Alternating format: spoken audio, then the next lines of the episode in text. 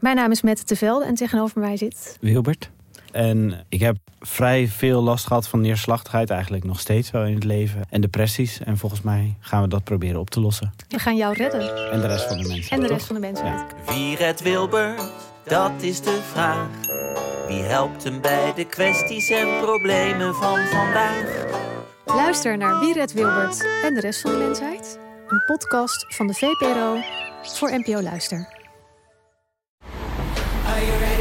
Dit is Taylor's Era. Annelot Prins en ik, Sophie Rutte-Frans, vertellen je in deze podcast wekelijks alles wat je moet weten over de allergrootste popster van dit moment, Taylor Swift. We bereiden je voor op de Eras Tour, bellen met Swifties voor live concertverslagen. Doorgronden de roddels en geruchten en proberen het fenomeen Taylor Swift beter te begrijpen. Maar we brengen natuurlijk vooral een ode aan onze favoriete popster. Are you ready for it? Luister nu naar Taylor's Era op Spotify en Podimo. See you there.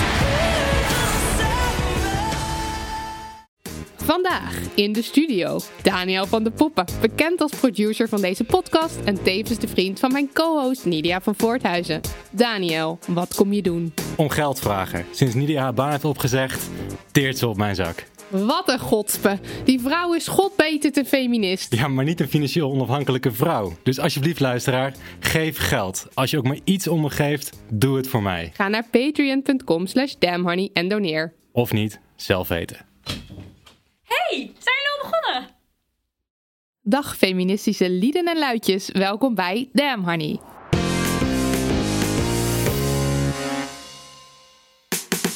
De podcast over shit waar je als vrouw van deze tijd mee moet dealen. Mijn naam is Marilotte. En ik ben Nidia. En je luistert naar aflevering 29. En we zitten hier te stuiteren van enthousiasme, want ze is er. Het is gelukt. Hoogleraar seksuologie Ellen Laan zit hier bij ons aan tafel. Eh Nidia en ik zijn allebei fangirls van jou. want door jou weten we bijvoorbeeld dat de clitoris vet groot is. Clitoris. Groter, clitoris. Oh ja, clitoris. Clitoris. Heb ik ook van Ellen geleerd. Clitoris. Clitoris. Clitoris, oh ja. Eh, eh, groter nog dan een slappe penis. Klopt dat? Nou, dat is niet helemaal. Dat hangt er vanaf hoe groot de slappe penis is. Ja, oké. Ja, maar eh, dit, we, hebben weten- misschien ergens anders gelezen trouwens. Maar. Ja, er, staat, er staat ook wel wat onzin op, op internet hoor. Zo las ik toevallig een paar weken geleden dat de clitoris eh, vanaf de puberteit tot. Ja, je, uh, blijft groeien. Ik snap niet waar. Ik heb, ben dat een keer tegengekomen op Twitter. Ik heb het tegengevraagd: wat is je bron? En toen heb ik geen antwoord gekregen. Ah, het is een beetje met, net als met je nagels, maar die knip je. Ja, Nee, net als met je neus. Mensen Natuurlijk dat je groeit de clitoris niet eindeloos. Dat zou raar Ja, zijn. Tuurlijk. Je met zo'n ding. Ik, dat is een, en dat denk, ik- vind ik wel jammer, want dan is het net alsof de clitoris niet al spectaculair genoeg is. En dat Precies, is en dat, Is dat een is ze. spectaculair Ja, orgaan. absoluut. Dus waarom moeten we het Nog overdrijven? ja, De waarheid is al spectaculair genoeg. zo is dat. We hebben ook van jou geleerd dat een vulva een vulva is, of heet eigenlijk. Oké. Eh, en Niet een vagina dus. Niet de vagina, ja, Ja. naar vulva en vulva. Ik wist niet wat een vulva was eigenlijk precies, maar nu wel. Ehm, kortom, dat zijn twee belangrijke onderwerpen in ons leven. Eh, en op 15 november komt er een nieuw boek van jou uit... dat je samen schreef met Sandrijn van der Doef... eh, met als titel Lijfboek voor Power Girls. Welkom Ellen. Dankjewel. Fijn hier te zijn. Yes. Dan gast nummer twee. Haar boek was The Damn Honey Yes van Heske ten Kate in de aflevering over vrouwen in de kunst. Het heet Ik en Seks, waar we het straks uitgebreid over gaan hebben. Het is Belle Barbé. Welkom. Dank je, ook leuk om er te zijn. Ja, superleuk om jullie als eh, duo ook te mogen ontvangen. Ehm, ik, wil, ik ga toch even nu een vraag stellen, dat doen we normaal niet. Maar jij hebt een heel leuk verhaal over hoe je, Belle voor, eh, hoe je Ellen, daar ga ik al, voor het eerst ontmoette. En dat ze jou toen een wijze feministische les gaf. Zou je dat willen delen? Ja, zeker. Dat was alweer een paar jaar geleden. En toen stelde ik mij voor aan Ellen en toen zei ik, hallo Belle. En toen zei Ellen, je moet altijd je achternaam zeggen, want anders weten mensen niet dat je belangrijk bent. Dus sindsdien eh, zeg ik altijd Belle Barbé, heel keurig. Ik, eh, ik doe precies wat Ellen zegt. En sinds jouw verhaal denk ik hier dus ook altijd Ja, aan. ja, dus ja, Het is een heel goed advies. Ja. Ik was het zelf alweer vergeten dat ik dit deed, maar ik, vind, ik kan er nog steeds achter staan. Ja, Ja. nice. Eh, we gaan het straks uitgebreid hebben over seksueel plezier. Maar eerst, Nidia, wat voor onfeministische shite flikte jij? Eh, vorige week was onze grote feest, omdat we een jaar bestonden en omdat ons nieuwe boek uitkwam. En toen wilde ik per se een hele strakke broek aan. Waar ik eigenlijk helemaal niet in op mijn gemak was. Waar ik niet normaal in kon zitten. Terwijl we best wel veel moesten signeren. En dat is helemaal niet handig om staan te doen, weet ik nu. Uh, wisten ja, we al. En ik heb hem dus, ja, wisten we ook eigenlijk al. Ik heb hem dus toch aangetrokken. En ik heb me oncomfortabel gevoeld. Hoe lang was dat feest wel niet? Eh, Maar ik wilde het per se en ik deed het. Maar je zag er wel echt fantastisch Stunning. uit. Stunning. Ja, was het het waard? Ja, het was het waard. Maar is het heel veel? Nee, niet. Marilotte. Eh, ik ga ook nog eventjes weer even ons boek noemen. We hebben een tweede boek geschreven. Het heet Heb je nou al een vriend? Eh, en sinds, eh, sinds dat boek uit is, zijn er dus opeens allemaal interviews die we moeten geven, bijvoorbeeld. Ehm, en daar hebben we een paar van gehad. En ik merk heel erg, ik heb sowieso een beetje last van het imposter syndrome. Dat ik, dat ik denk dat ik de dingen niet weet. Ehm, en ik, maar ik kan dat dus nu ook heel erg uitspreken. Dat ik dan ook tegen de interviewers ga zeggen: Ja, ik weet ook allemaal niet goed. Of, of dat ik dan zeg: Ik, kan, ik heb gewoon het, hele plaatje niet. Ik weet, wel, ik weet wel dat ik dingen weet, maar ik kom gewoon niet. Dus ik ga me helemaal naar beneden praten en verontschuldigen. In plaats van dat ik gewoon het probeer. Dat het misschien niet lukt, maar dat het dan een soort van. Dat je beter wordt. Dus, en ik word best wel moe van mezelf. Want ik word juist door in deze tijd heel erg met mijn neus op de feiten gedrukt dat ik dit doe. En ik heb die neiging gewoon heel erg. Dus Ja, en ik word er ook heel moe van. ik weet het. We Ik merk het elke keer. We zaten in de taxi naar de radio en dan zegt Marilotte... Ja, jij moet maar gewoon beginnen met antwoord geven, want dan ga ik er wel later in. Ja, Hoezo? ja, nee, je hebt helemaal gelijk. Ja, nee, je weet het allemaal super goed. Onthoud dat. Knoop dat in je oren. Wij zaten hier trouwens te knikken, hè, bellen, Ja, bij ja, dat imposter syndroom. Ja. Want ik heb slecht nieuws. Het kan zijn dat je er zelfs, als Nooit je hoogleraar bent, nog last van hebt. Nee, Ellen. Ja, sorry. Ja. Ik heb het ook met het verschijnen van boek. Ik denk, het heet het nu vak door de mand. Ja. Nu, ga, nu gaat iedereen zien dat ik er niks van bak. Ja. Ja, Laten we hier collectief nu een einde aan ja, maken. we drukken dit nu de kop in. Ja, alsjeblieft. Ellen, wat is behalve het imposter syndroom nog meer om feministische dingen van jou is? Dingen. Nou, ik had eh, vandaag een thuiswerkdag eh, gepland en eh, er lukte iets niet op mijn computer. En toen heb ik mijn partner gestoord op zijn werk, omdat hij nou ja, mij daarmee moest helpen. En dat vind ik ongelooflijk onfeministisch. Ik, doe eigenlijk, ik heb eigenlijk alles eigen. Ik heb eigen huis, eigen kinderen, eigen kater, eigen nou ja, hypotheek, eigen salaris. Maar ik heb mijn vriendje nodig voor mijn computer. En dus daar ben ik zelf ambivalent over. En hij eigenlijk ook, want hij, hij vindt het aan de ene kant wel lastig. En aan de andere kant heeft hij wel eens gezegd tegen me dat, eh, dat hij zich dan nog wel, omdat ik zoveel eigen heb, dat ik hem dan toch nog nodig heb. Ja, Dat het toch wel dat hij fijn dat wel is. fijn is. Dat is wel Ja. fijn. Ja. Mooi. Bellen. Ja, ik heb ook denk ik heel veel eh, niet-feministische en ook heel veel wel feministische dingen die ik doe. Ehm, maar ik had het erover met mijn beste vriendin en zij is chef bij het magazine van One World. En zij schreef er een artikel over. Eh, ik heb namelijk een schoonmaakster. Mm. Ehm, en dat is niet heel feministisch, want ik betaal haar niet wat ik zelf verdien, bijvoorbeeld. Ehm, ik betaal haar 11 euro per uur. Ja, meer dan dat kan ik er eigenlijk niet betalen. Dat is natuurlijk ook niet waar, want dan kan ik best minder koffie drinken en dat soort dingen. En dan kan ik er meer betalen. Ehm, maar tegelijkertijd biedt zij mij wel de kans om andere hele wel feministische dingen te doen, namelijk veel werken bijvoorbeeld. Mhm. Eh, maar dat is, dat, daar zit ik dan nog een beetje over van, ja, dat is niet helemaal feministisch. Nee, Nee, het is echt een heel iemand groot anders. thema in het feminisme. Want we hebben hier ook eens een keer een stukje in de aflevering over eh, gehad. Eh, omdat dus ehm, het werk van een schoonmaker niet als werk gezien wordt door, ja, de, door de overheid. overheid. Ja. Maar wat wel een leuke follow-up daarover is, want we hebben het toen ook gehad over eh, jouw schoonmaker, Marilotte, Ja. is dat je haar een race hebt gegeven. Ik had, ik, nou, ik heb me er gewoon, no, ik heb er nooit zo bij, ik had er nooit zo bij stilgestaan dat eh, het eigenlijk echt heel weird is dat zo iemand in je huis komt schoonmaken, dat je daar 12,50 per uur voor betaalt, dat je zo Geen iemand. pensioenopbouw, Nee, dat geen niet. zwangerschapsverlof. Maar ook als zij ze, als ik op vakantie ga, dat ik zou kunnen zeggen, nou, doe je, zie je over vier weken wel weer. Dat kan allemaal, want Mhm. ze hebben geen rechten. En dat, ik weet niet, na ook dat we dat besproken hadden, voelde dat dus heel raar. Dus we hebben haar eh, een, best wel een pay, pay, hoe noem je dat, pay grade gegeven. Mhm. en eh, dat voelt wel goed. En ik, ik merk ook nu echt dat ik moeite heb met mensen die het daar niet mee eens zijn. ja. Dus ehm, ja. Ja, ik heb aan haar gevraagd, wat, wat wil je verdienen? En toen zei ze, nou, ik krijg zoveel. En toen Ja. heb ik nog met haar het gesprek gehad van, nou, dat, maar wat zou je willen? Maar daar kwam ook, ja, dat was een ingewikkeld gesprek. Het is ook een hele moeilijke positie voor haar. Want uh, ja, als je, het, als je het werk en het geld nodig hebt, dan misschien is het dan ook niet mogelijk om, om hard te zijn in dit is wat ik wil, deze eisen leg ik ja. neer. Het is gewoon een hele kwetsbare. En wat onderhandelen überhaupt is al super lastig. Want ja. ik, ik gewoon als mens vind het al moeilijk. En dan heb ik, ik kan gewoon ook denken, oké, okay, dan doe ik de opdracht niet. Maar dat kunnen hebben zij, die positie hebben zij dan niet. Nee, nee. Dus je moet, jij zit gewoon te wachten op dat werk, ja. denk ik. Ja. Goeie. Daar kunnen we een hele aflevering een hele over goeie, maken. Ja. ja. Tijd voor post. Uh, ik draag voor. Hoi meiden. Ik wil graag iets bespreken wat ik nogal spannend vind om te delen, omdat ik me er zelfs een beetje voor schaam. Ik moet er wel iets mee, want het zit me heel hoog en ik weet niet goed waar ik er anders mee naartoe kan. Ik ben 21. Sinds dat ik mijn seksualiteit aan het ontdekken ben, merk ik dat ik het hele fenomeen dominantie interessant vind. Ook bij het ontdekken van mijn lichaam kwam ik al op jonge leeftijd, 16 jaar, uit bij speeltjes waarbij ik seksueel genot uit pijn kon, pijn kon halen, zoals tepelklemmen. Daarbij vind ik het spannend om mijn eigen grenzen uit te zoeken en zelfs te verleggen. Ik weet niet waar dit vandaan komt. Misschien ben ik gewoon raar, misschien is dit heel normaal, ik weet het niet.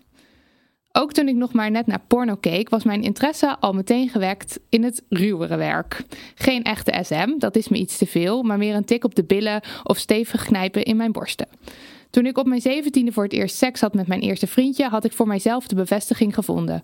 Hoe lief hij ook voor mij probeerde te zijn, hij was echt een schat. Ik merkte dat het me al gauw niet hard genoeg kon gaan. Hij vond het moeilijk om op mijn billen te slaan, terwijl ik dat juist geil vond. De relatie is uiteindelijk ook stuk gelopen omdat ik andere verwachtingen had dan hij. Ik had altijd gedacht dat jongens het juist geil zouden vinden als ze een meisje hard konden doen, maar misschien is dit naïef van me. Bij andere vriendjes leiden mijn rare voorkeuren ook tot problemen en dat leidt uiteindelijk waar ik het met jullie over wil hebben. Ik heb namelijk al bijna een half jaar een vriend. Hij is heel lief en respectvol voor me. Mijn wensen zorgen tussen ons niet voor problemen. Sterker nog, hij vindt het geweldig dat hij helemaal los mag. Maar toch behandelt hij me als een prinses en we praten er ook veel over. We proberen steeds nieuwe dingen uit in de slaapkamer en dat is top. Sorry dat ik nu wat details bespreek, maar het moet even worden uitgelegd. Toen we laatst bezig waren, ging het er stevig aan toe. In mijn adrenaline en geilheid kneep ik hem heel hard in zijn ballen. Dit deed hem blijkbaar heel veel pijn, want als reflex sloeg hij mij keihard in mijn gezicht. Hij schrok zich dood, heeft wel honderd keer sorry gezegd en moest zelfs huilen. Hij zei dat het kwam omdat het zoveel pijn deed en dat het een verdedigingsmechanisme was. Meiden, ik durf bijna niet te zeggen, maar ik werd super geil van deze klap tegen mijn wang. Het liefst wilde ik nog een keer in zijn ballen knijpen omdat ik nog wel zo'n pets wilde. Eerlijk gezegd walg ik een beetje van mezelf. Is er iets mis met me? Moet ik hulp zoeken? Mijn vriend en ik spreken elkaar nu al een week niet en ik ben radeloos. Ik weet echt niet wat ik moet doen. Hij is zo lief, ik wil hem niet kwijt. Ik durf het niet met mijn vriendinnen te bespreken en al helemaal niet met mijn moeder. Die stuurt me direct naar de psycholoog, denk ik. Kunnen jullie iets voor dit meisje doen? Please. Ja, met wie beter deze brief te bespreken dan met, dan met jullie twee. Ja, iedereen kijkt meteen naar Eleanor natuurlijk als seksuoloog. Ja, ja. ik, ik, ik kan daar wel een aantal dingen over zeggen. op zich is, uh, nou, in het algemeen zou ik willen zeggen dat als je iets lekker vindt, is het normaal. Punt. Ja. Um, en, uh, en, en verder zou ik het woord normaal eigenlijk helemaal willen schrappen, schrappen uit uh, ons vocabulaire als het gaat om seks. Um, er, er, zit wel, uh, verder is het zo dat wat ons opwindt eigenlijk het gevolg is van een leerproces. Vaak een onbewust leerproces, we noemen dat conditionering. Dus waar je uiteindelijk opgewonden van raakt, is vaak ook een, een soort toevallig proces. Dus dit onschuldigt ho hopelijk ook een beetje. Maar daarnaast zit er, is het wel fysiologisch te verklaren dat nou, zo'n pets uh, opwindingsverhogend is, mits dat, en ze heeft dat eigenlijk zelf ook al gezegd, mits dat een stoot aan adrenaline oplevert. Mm. Dus een heel klein beetje angst. Uh, ja, uh, zorgt ervoor dat je, je, je bloedvaten wat wijder uh, open gaan staan. Uh, waardoor je gevoeliger wordt voor seksuele prikkels. Dus zo'n klap kan eigenlijk als het ware een soort schrikreactie, een adrenalinestootje, uh, veroorzaken. Uh, en als je dat een aantal keren in een plezierige omgeving meemaakt, kan dat inderdaad een voorkeur voor je worden. Oh, dus je, je hebt een soort van de, de, de vlucht- of vechtreactie wordt geactiveerd dan door, met de adrenaline? Ja, of, maar eh, dan, maar dan niet echt helemaal... Niet eh, op, nee, niet full-blown. We hebben het hier niet over een soort freeze-respons... die je bij doodsangst eh, hebt. waardoor je, wa- dat, daar treedt het trouwens ook op. Hè? Hè, dus als je in doodsangst bent... dan, dan gaat er ook bloed naar je genitalia. En dan kun je sensaties krijgen... die kunnen voelen als seksuele opwinding. Daar kun je dus ongelooflijk van in de war eh, Maar daarom kunnen... eh, mannen die seksueel misbruikt worden wel degelijk een erectie krijgen. En dat betekent niet dat ze het wilden of dat ze op een of andere vorm, sch- manier sch- schuldig zijn aan het misbruik. Dus het, dit is een soort vergelijkbaar fenomeen, maar dan eh, ja, wat minder eh, heftige fysiologische respons. Overigens merk ik in mijn klinische praktijk ook wel, en dat hoeft helemaal niet op eh, eh, deze vrouw betrekking te hebben hoor, daarom zeg ik het niet, maar het is wel eh, iets wat me ook te binnen schiet, is ehm, ik, ik zie eh, op, in onze polykliniek ook wel mensen die eh, behoorlijk beschadigende dingen hebben meegemaakt in hun voorgeschiedenis, eh, hechtingsproblematiek, seksueel misbruik. En ehm, vaak is een manier om daarmee om te gaan je gevoel een beetje uitschakelen. Spieren te spannen. dus ook je bekkenbodem. En met, met klachten gerelateerd aan zo'n overactieve bekkenbodem komen mensen dan vaak bij ons. Maar het betekent vaak ook eh, dat, eh, dat mensen dan een soort voorkeur hebben voor harde stimulatie, voor harde seks, omdat dat eigenlijk het enige is wat ze echt goed kunnen voelen.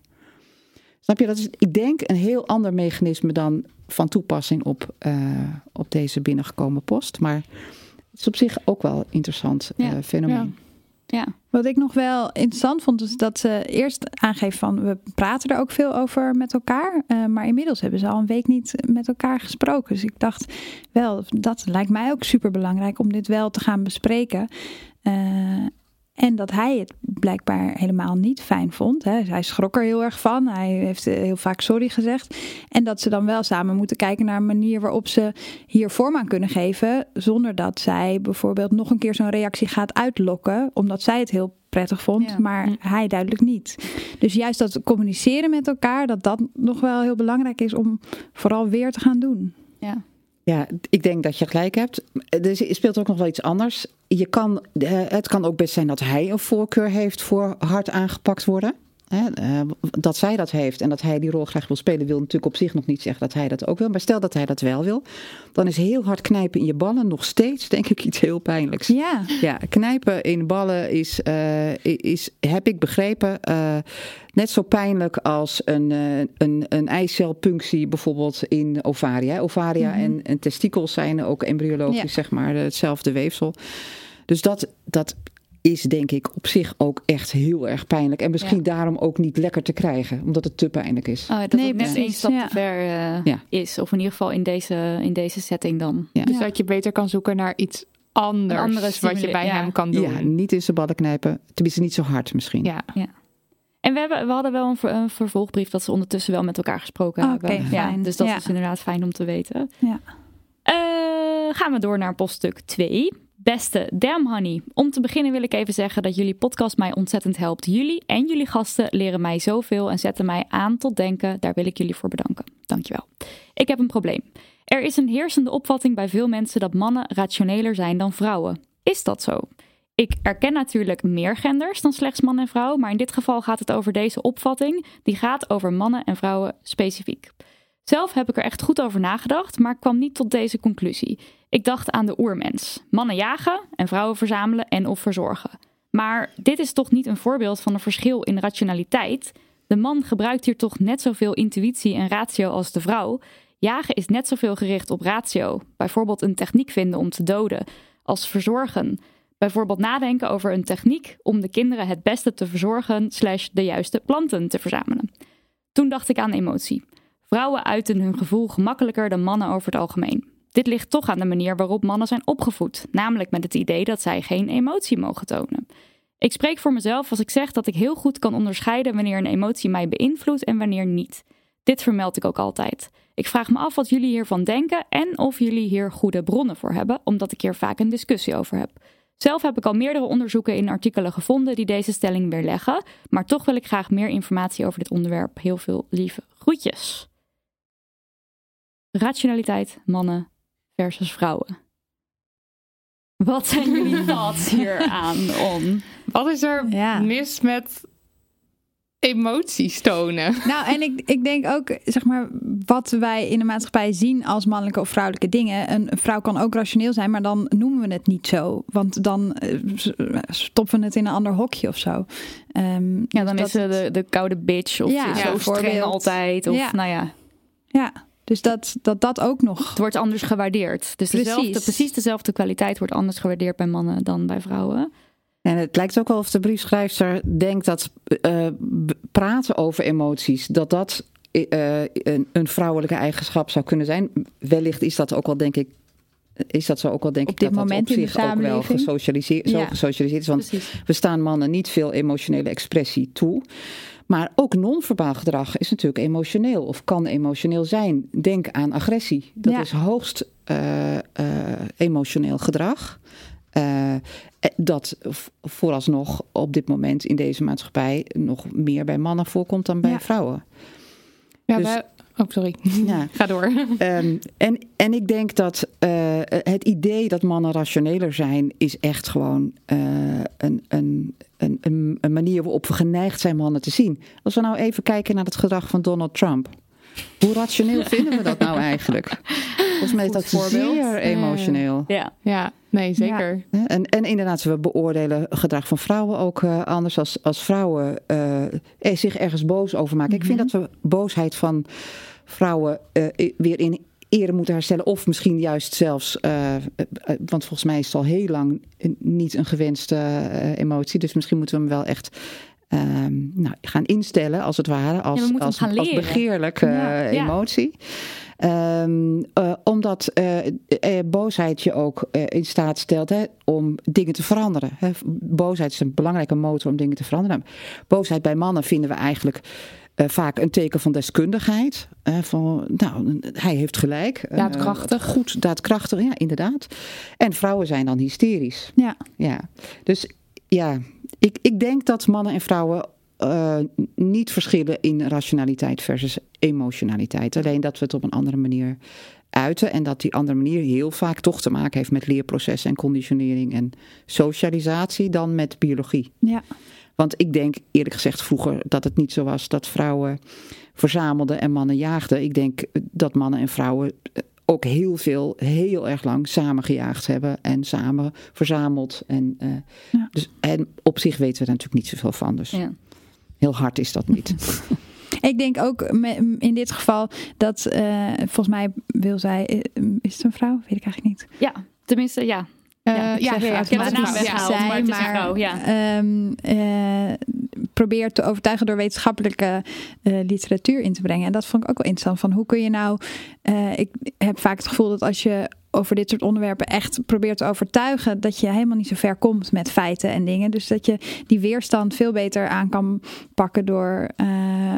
Hem ook eens andersom te bekijken. Bijvoorbeeld van, oeh, overtuig mij maar eens bijvoorbeeld. Hè, Ja. van, waarom is het nou andersom zo? Ja, precies. Ja, dat je, het is omdraaien. ja, dat, dat ze misschien daar verder mee komt dan dat wij hier nu een lijstje wetenschappelijke artikelen gaan opnoemen die ze kan gebruiken. ja. Nou, je merkt het wel in de, in de boeken die we ook in de afgelopen afleveringen hebben aanbevolen. Zoals bijvoorbeeld Fonkelend van Woede en ook Onzichtbare Vrouwen. Dat zijn twee hele goede boeken. Maar het fijne daaraan is ook dat het bomvol bronnen staat.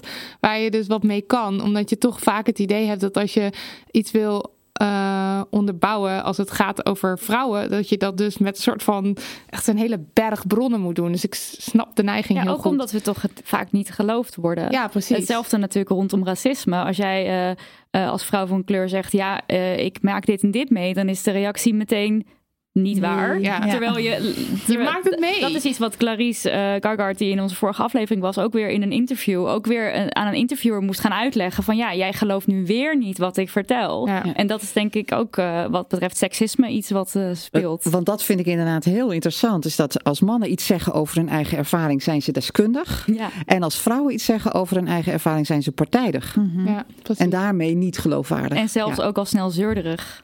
Ook dat. Ja. Waar ik trouwens dus ook nog even aan zit te denken is die manbox van eh, waar, waar Jens van Tricht het eh, over had. Dat eh, omdat we inderdaad bij mannen dus die, die manbox eh, wat, wat het idee wat wij hebben van wat mannelijkheid is, is zo krap. Dus je mag niet je emoties tonen. Het wordt er ook gewoon heel erg uitgeramd dat je dat doet. Dus het is ook heel logisch misschien wel dat ze dus hun emoties niet tonen en niet daarover praten. Ja, hun zachte emoties dan. Ja, de dus, hè? zachte, niet Ja. de agressie. Ja, de, de onzekerheid of de twijfel wordt, Ja. wordt vaak niet getolereerd hè, bij, eh, bij Ja. jongens. Dus ik, ik zeg soms ook wel eens, van dat, we, we voeden jongens zo op dat ze eigenlijk als ze volwassen zijn nog maar twee vormen van emotionele expressie over hebben.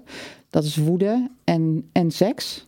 Woede en seksuele opwinding als, als vorm van expressie. En dat is ja, toch wel heel beperkt, Ja, eh, beperkt repertoire. Wat dat betreft eh, eh, is het fijn dat aan meiden meer wordt toegestaan. Alleen ik denk dat we hetzelfde moeten toestaan aan jongens. Ja. Daar valt een hele grote slag nog Ja. te slaan. vroeg me net inderdaad af of geil zijn een emotie is. Maar daar- kijken, een seksuele opwinding beschouwen we echt absoluut als een, eh, als een opwinning, of oh, sorry, als een, Als een emotie, emotie. En, Oh. niet, en niet als een biologische drift. Interesting. Ja. Heel interesting. Oké, eh, ja, dus geen, je krijgt geen bronnen van ons. Nee. Dit is waar je het mee moet doen. Ik hoop dat je er wat aan hebt. Joetjes.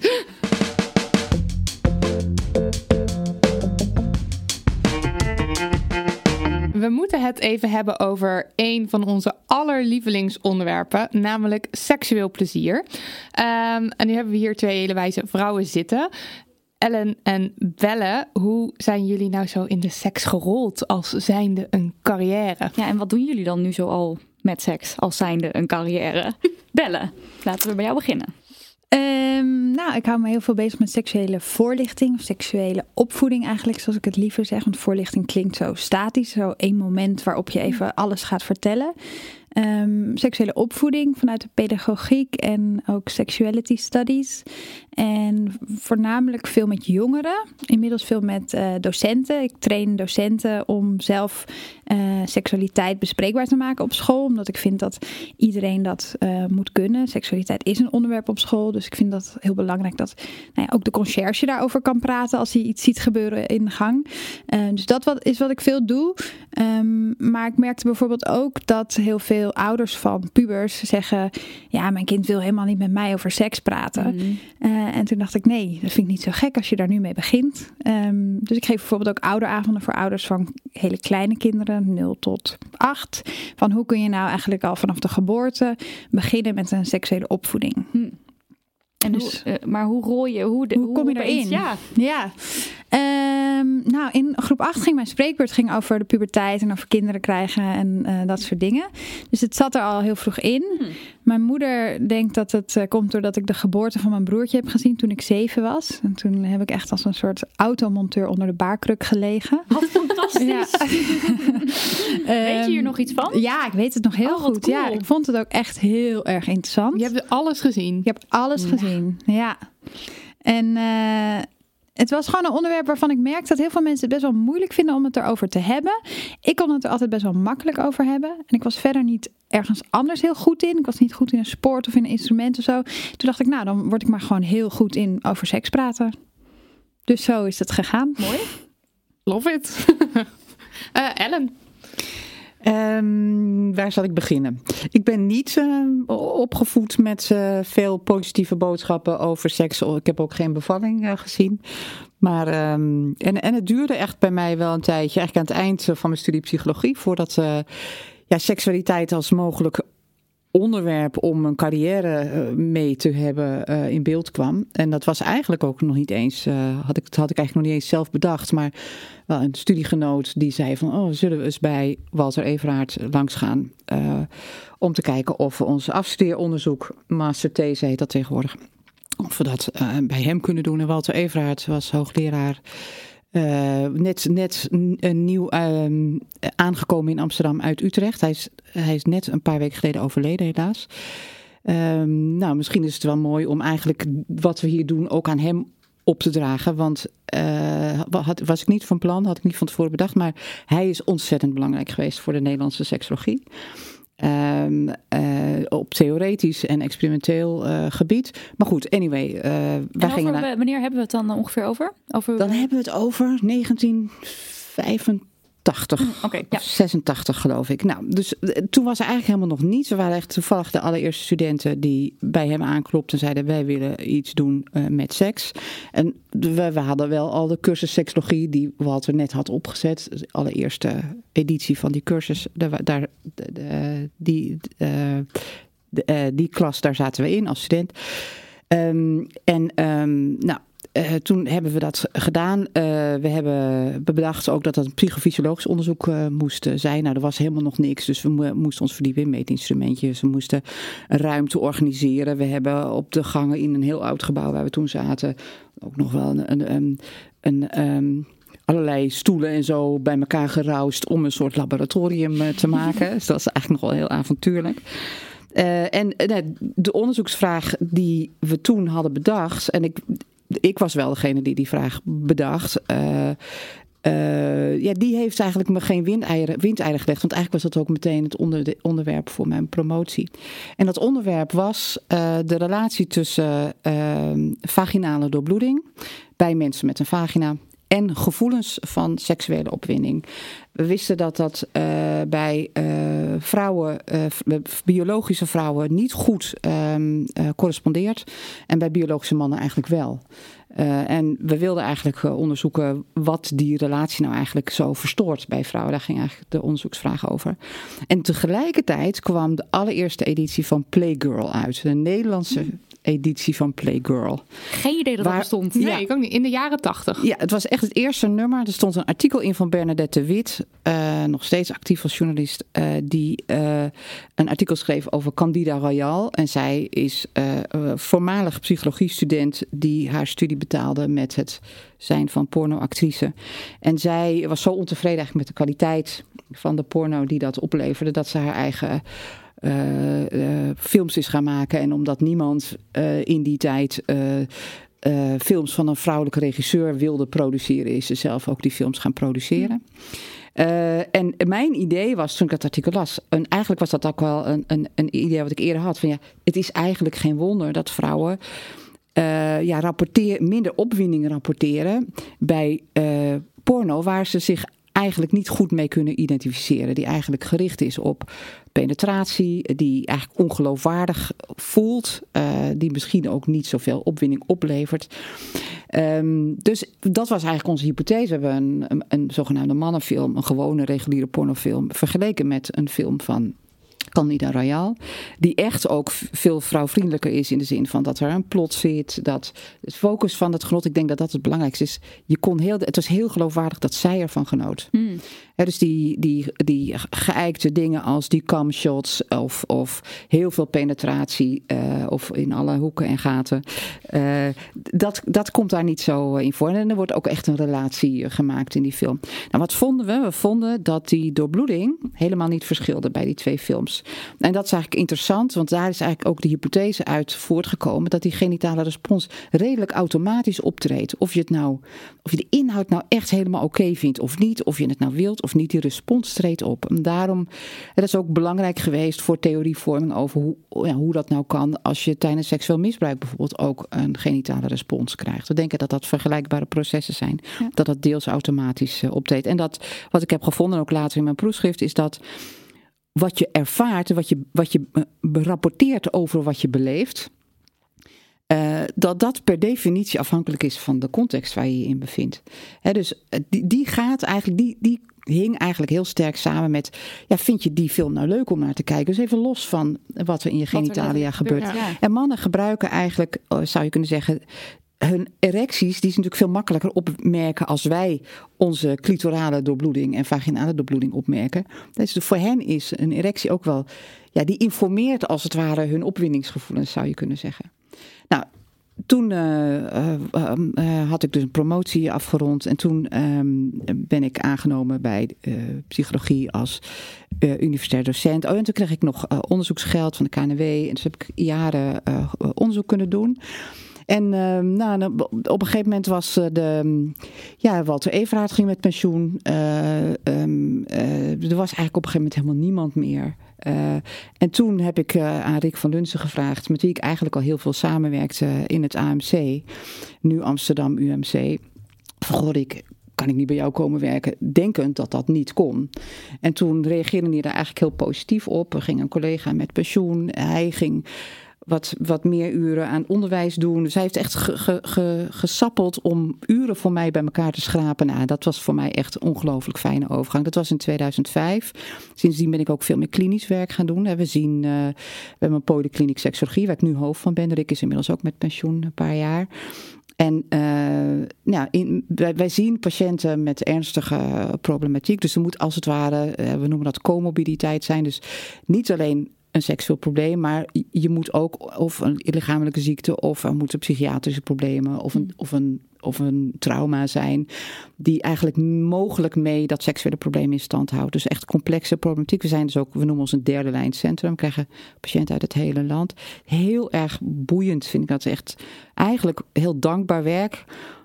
Um, kan, um, ik kan veel betekenen in het leven van mensen. En ik merk ook dat um, dat klinische werk weer mijn wetenschap uh, beïnvloedt mm. en bevrucht. En mijn wetenschappelijke achtergrond ook echt wel bijdraagt aan, ja, de, aan de hulpverlener die je kan zijn. Dus ik vind dat echt heel erg bijzonder werk. Eigenlijk doe dat twee dagen per week, uh, volle dagen. Maar dat zijn eigenlijk ook mijn mindful dagen. Waarin ik echt helemaal opga in wat er op dat moment gebeurt. Dus ja, ja, kan ik iedereen aanraden. En die andere dagen zijn dus echt onderzoek? En ja, spreken? onderzoek. Um, ik hou veel lezingen, uh, artikelen schrijven, uh, promovendi begeleiden.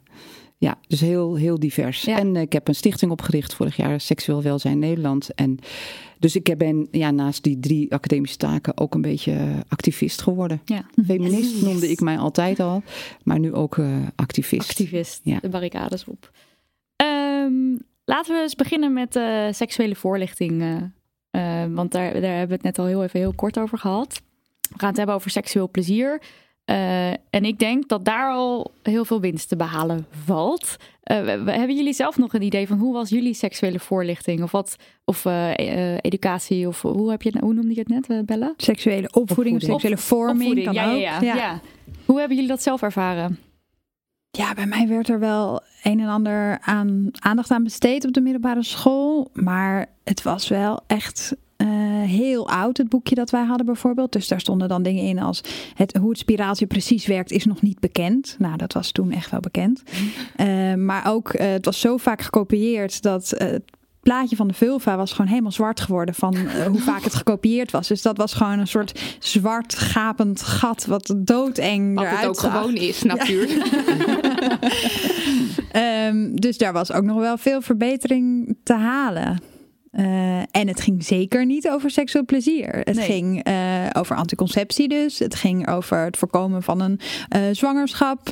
Het ging over wat er biologisch gezien veranderde in de puberteit. En waar je prostaat zit. Zeg maar, dat zijn de dingen. Of waar, ja, ik heb zelf geen prostaat, maar waar een prostaat zit. Je moest dan dat soort biologische dingen moest je leren. En verder moest je jezelf beschermen. En dat was de boodschap ja. die ik heb meegekregen op ja. school. Rampenbestrijding, hè? Noemt Ja. Rick van Lunsen Ja, dat. zeker. Rampenbestrijding, ja. Ja.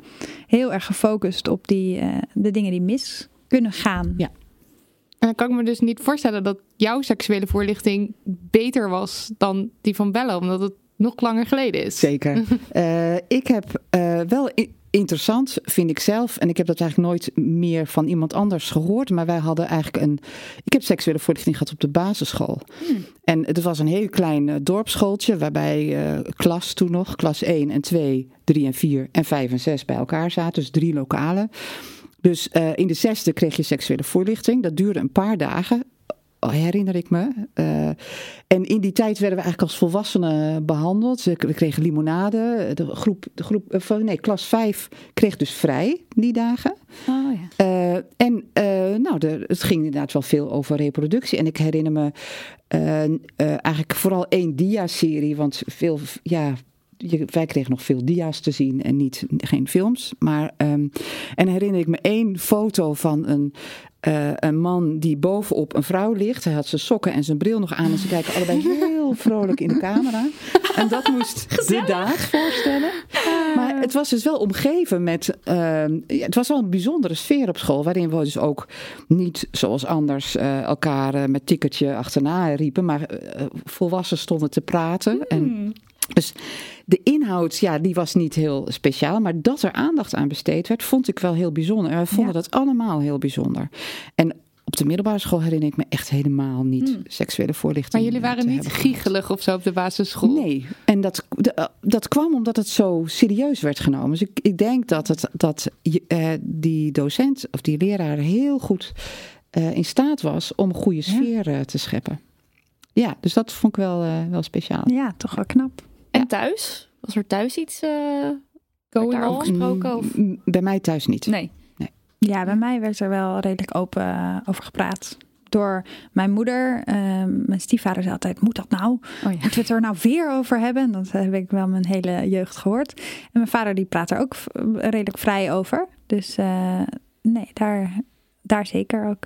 En dan met deze, hoe het eigenlijk niet moet in gedachten. Hebben jullie eh, ehm, tips en tricks voor de new generation? eh, Nou, wat, wat ik zelf eh, vind, als ik het eerst het woord eh, mag nemen, bellen, is dat, dat ik het eigenlijk jarenlang samen met Rick overigens, en ik noem Rick toch ook nog maar een keer, want ik heb, ben Rick opgevolgd als hoofd, maar ik heb ontzettend veel van hem geleerd. En we hebben ook samen het boek Seks geschreven, uitroepteken, een leven lang leren, in, in 2017 ehm, uitgekomen, een voorlichtingsboek voor volwassenen noemen we dat.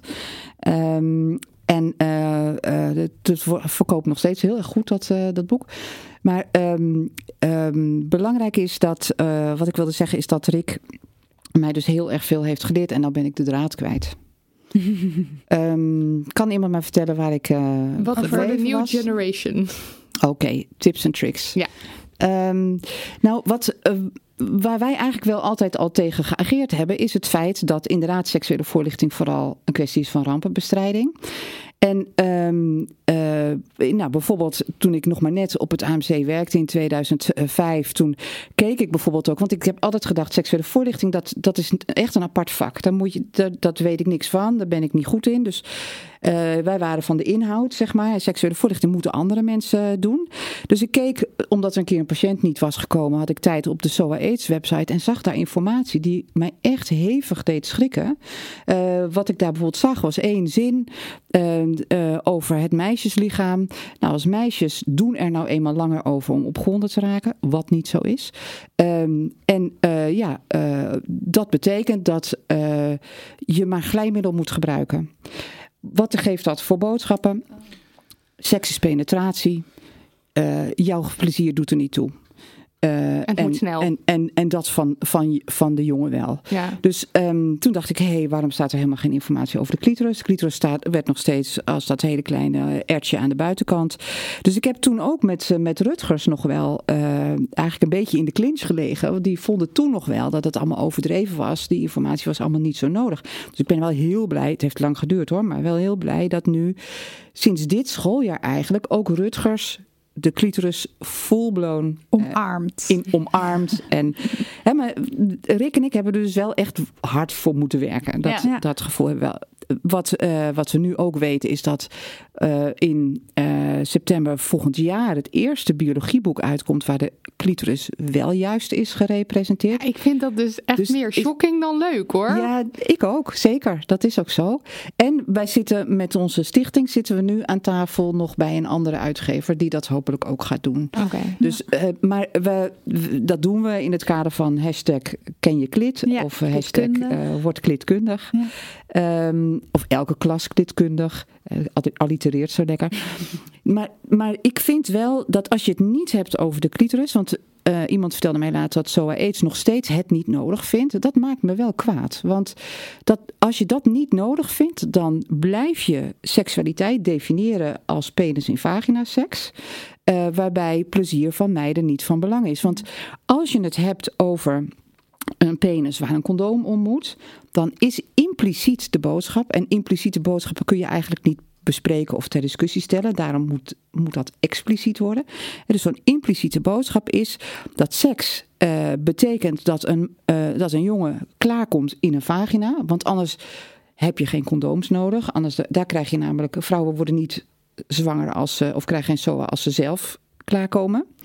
dus daar is altijd uh, sperma in een vagina voor nodig. Um, dus dat is die impliciete boodschap. Als je het verder niet hebt over dat meisjes klaar kunnen komen, dat ze een clitoris hebben, dan zeg je daarmee eigenlijk seksueel plezier van, uh, van vrouwen is niet van belang. En die, die impliciete boodschap, die komt wel keihard binnen bij vrouwen. Want als ik dan kijk naar de vooral jonge vrouwen die komen met ernstige pijnklachten, die hebben allemaal in hun hoofd dat penetratie moet, ook al hebben ze pijn, want anders gaat hun partner bij hen weg. Ja. Ja. En mannen hebben nou eenmaal die biologische drift. En ze moeten uh, klaarkomen en dat moet dan ook in de vagina kennelijk. Um, dus ik denk dat het heel belangrijk is dat, dat we daar uh, gezamenlijk uh, met z'n allen heel erg hard tegen ageren. En ik heb wel het gevoel dat die boodschap nu eindelijk een beetje.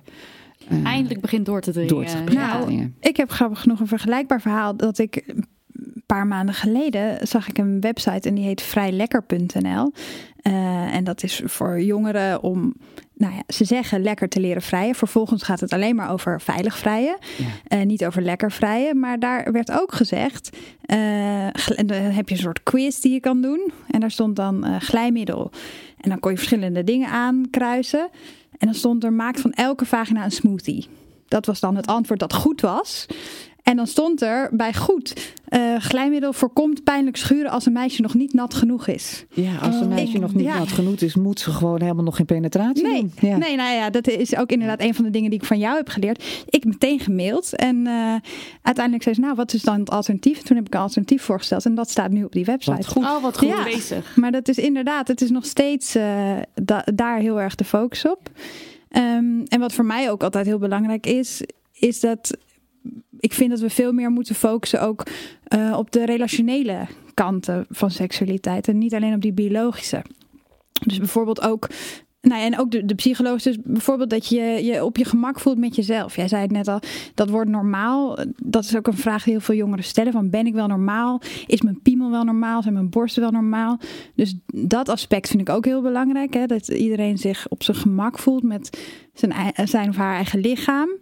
Uh, maar ook dat je erover kan praten met elkaar. Dat is ook super belangrijk om seksueel plezier ja. te beleven. Ja. Is hoe goed kun je vertellen wat je lekker vindt. Ja.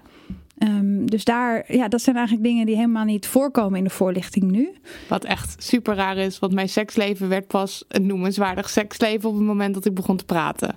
En daarvoor was het niks. En ook ja. bij mij ook op het moment dat ik mijn eigen lichaam oké okay ging vinden in ja. plaats van iets om me voor te schamen. Ja. Precies. en dat, dat, is een, een, een opdracht die ik wel eens doe met docenten. Dan laat ik ze teruggaan naar een, een seksuele ervaring die heel prettig was. En dat hoeven ze verder niet met elkaar te delen. Maar dan zeg ik van ja, destilleer daar eens uit wat maakte die ervaring nou zo prettig? En wat zou je dan jongeren gunnen in de voorlichting? Mm. En dan is het vaak nou, dat je je op je gemak voelt, dat je je geaccepteerd voelt, dat je met iemand kan praten, dat je je vertrouwd voelt. Nou, en als dat de dingen zijn die we kunnen leren aan jongeren.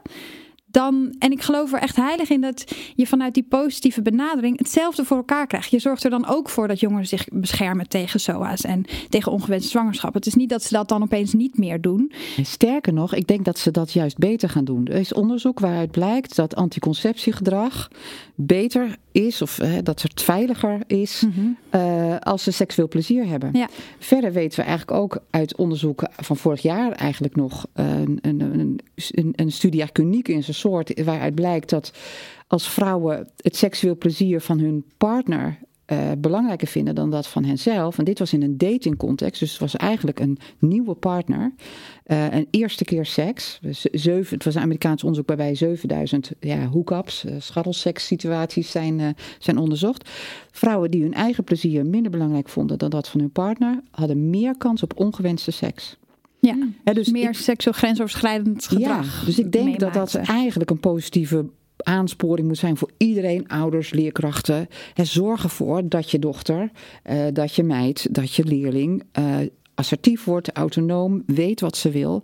He, want dan, uh, dan, dan maakt ze minder negatieve dingen mee. Maar dan kom je dus ook meteen op de dubbele standaard. Want dat is natuurlijk, dat kan je zeggen, maar in onze maatschappij wordt ja. dat nog niet gewaardeerd. Vrouwelijke Absoluut seksualiteit niet. moet passief zijn. Je moet ja. eerst een paar keer nee zeggen en ja. dan mag je ja zeggen, want anders ben je een slet. Dus Als we moeten ook meteen... stelling nemen tegen slutshaming. dat is ongelooflijk belangrijk. En dat is bijvoorbeeld met sexting. Zie, ik heb ook veel voor de klas gestaan en dan vind ik het echt ongelooflijk hoe onverbiddelijk die jongeren zijn tegenover het meisje, vaak een meisje, eh, dat zo'n foto maakt van zichzelf. En er is niemand die eraan denkt dat degene die die foto doorstuurt, dat dat, is waar het misgaat. Ja. Ze maar zeggen dat Meiden allemaal onderling ook, hè? Meiden onderling zijn ja. ook heel hard. hard voor Ja. elkaar. Ja, maar ook bij, eh, bij onze eigen leeftijd hoor. Ik heb hier namelijk een keer een story over gemaakt. En toen kreeg ik van meerdere mensen van nu draaf je door en eh, je moet toch ook je fiets op slot zetten. Zeg maar dat soort vergelijkingen, daar werd gelijk mee Ja, maar je ja, En er werd heel erg de kant gekozen van eh, de, degene die de foto stuurt van zichzelf is de dader. Ja. Wat echt bizar is. Ja, ik, Ik vind heb, dat echt eh, niet te begrijpen. Nee, en al Vorig helemaal jaar- niet omdat het zo'n belangrijk onderdeel van seks ook wordt. bij, eh, ja, bij iedereen die met te veel met een telefoon bezig is, is het gewoon een heel normaal onderdeel van seks. Dus Ja. We moeten daar ook over hebben en het zien als iets normaals. vorig jaar heb ik daar een opinieartikel over geschreven toen de politie had opgeroepen eh, om het helemaal niet meer te doen. Ja, want dit is precies waar ik een story over Ja. had gemaakt. Ja, Deze situatie. Precies, nou, ja. een opinieartikel in de, Ja. in de Volkskrant, eh, wat daar zo fout aan was. Eh, en daar kregen we toen inderdaad ook reacties op van mensen, een beetje vergelijkbaar met de fiets op slot zetten. Van ja, eh, je gaat toch ook niet op vakantie als je je voordeur openlaat. En toen heb ik daarop geantwoord van nee, maar het is alsof je op vakantie gaat en je geeft je sleutels aan je buren. En je vraagt, willen jullie op mijn huis passen? En je komt terug en het is leeggeroofd. Nice. Ja, goed. Het is, Ja. eh, Dat is het niet. Het is niet alsof je klakkeloos eh, die foto stuurt. Nee, je stuurt hem in vertrouwen Ja. naar één iemand. En tot dan gaat er nog helemaal niks mis. Maar op het moment dat iemand misbruik maakt van je vertrouwen, dan begint het probleem eigenlijk pas. Dus, en ik ben laatst voor hippie uitgemaakt. Want ik zei van ja, ik vind toch dat we elkaar moeten kunnen vertrouwen. En toen kreeg ik dus, oh, dan, oh je bent gewoon een hippie.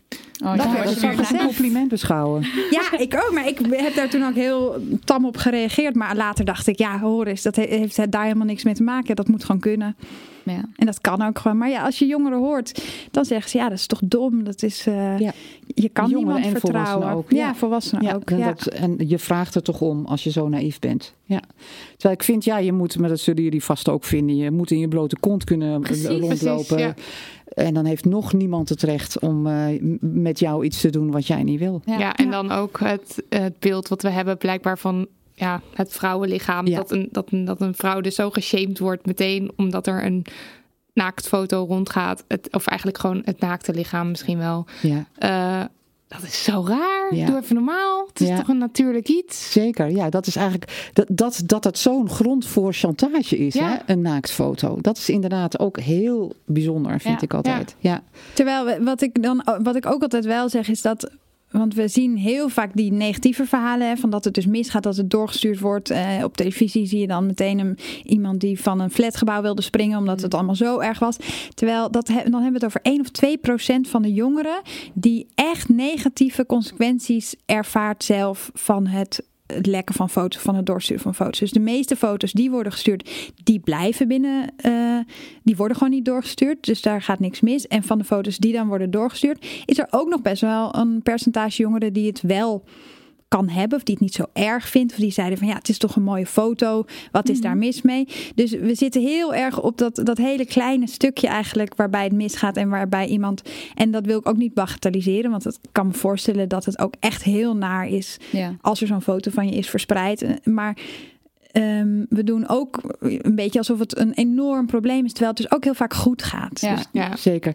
Nou, en ik denk dat het heel belangrijk is wat je zegt. Als we eh, daar allemaal zo massaal eh, bezorgd over zijn, dan zeggen we eigenlijk.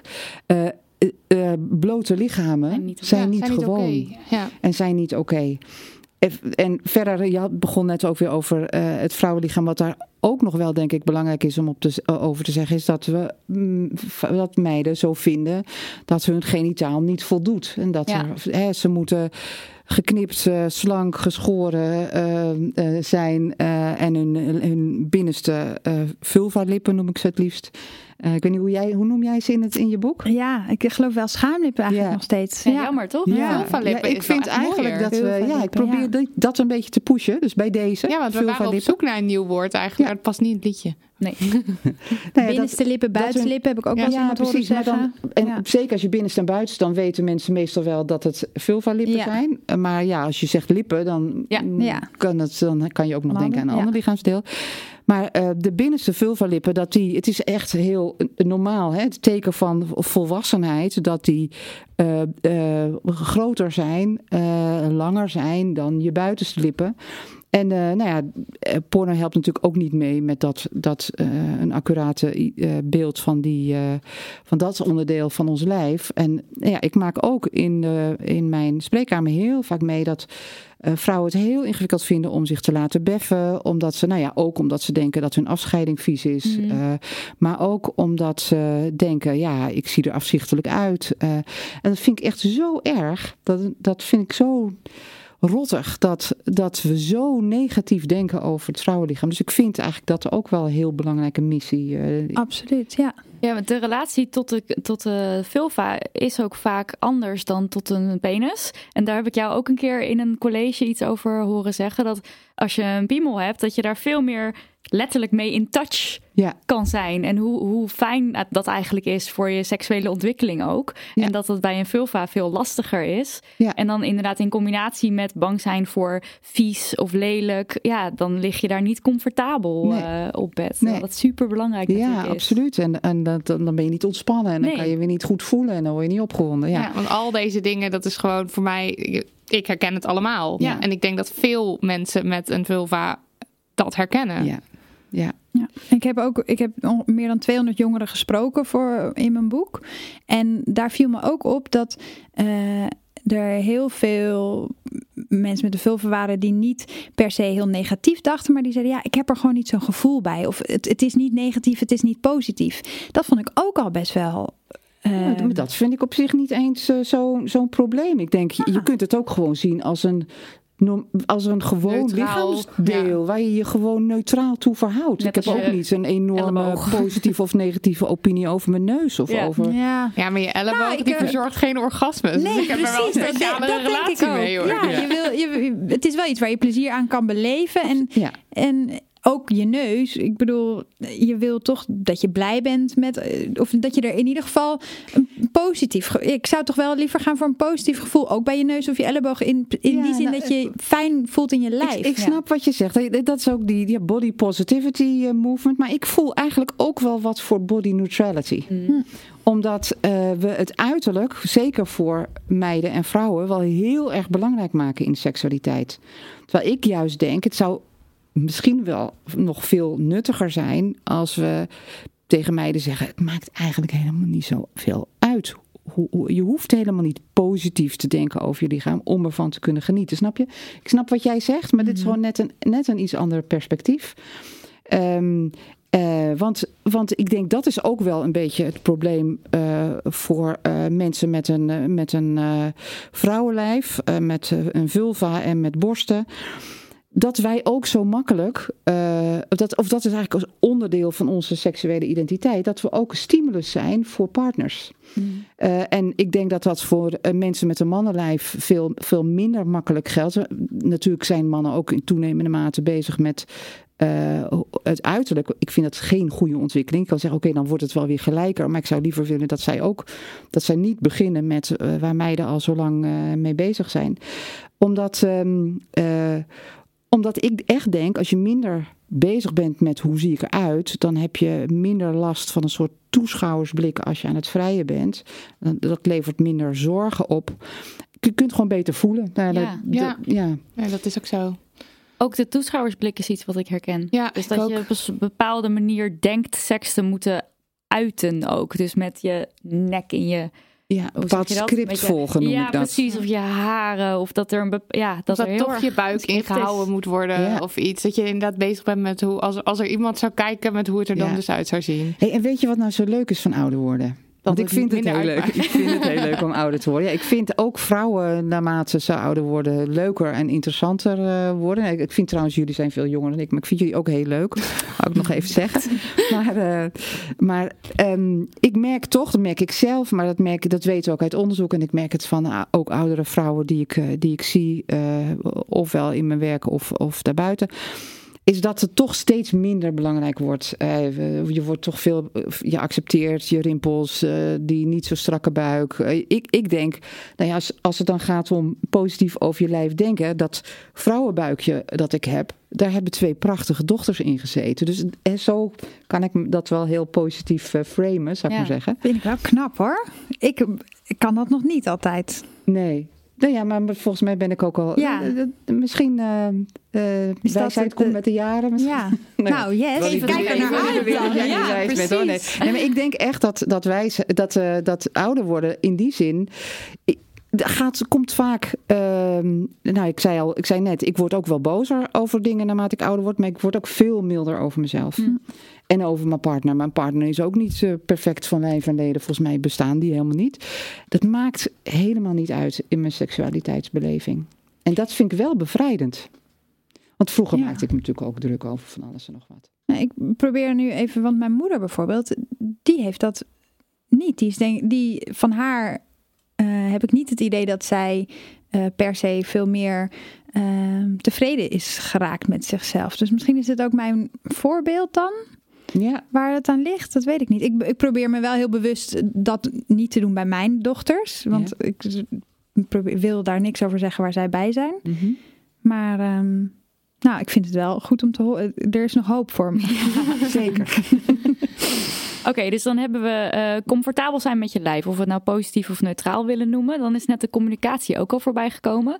Daar hebben we heel veel vragen over gehad. Dus heel veel mensen die aangeven van... ik wil heel graag zeggen wat ik lekker vind...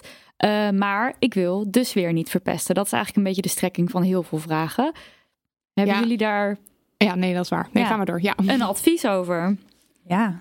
Wel doen. Gewoon doen. Toch doen. Ja. Gewoon doen. Hoe vaker je het doet, hoe makkelijker het wordt. En dat idee dat je de sfeer verpest, het kan ook de intimiteit verhogen. Het kan je naderbij brengen. Dus het heeft ook heel veel positieve eh, effecten. En, maar wat ik vooral belangrijk vind, is dat je, dat je het wel doet, omdat je daarmee eigenlijk ook je eigen ruimte Ja. in die seksuele interactie Ja. eh, eh, oh, ja, inneemt Ja.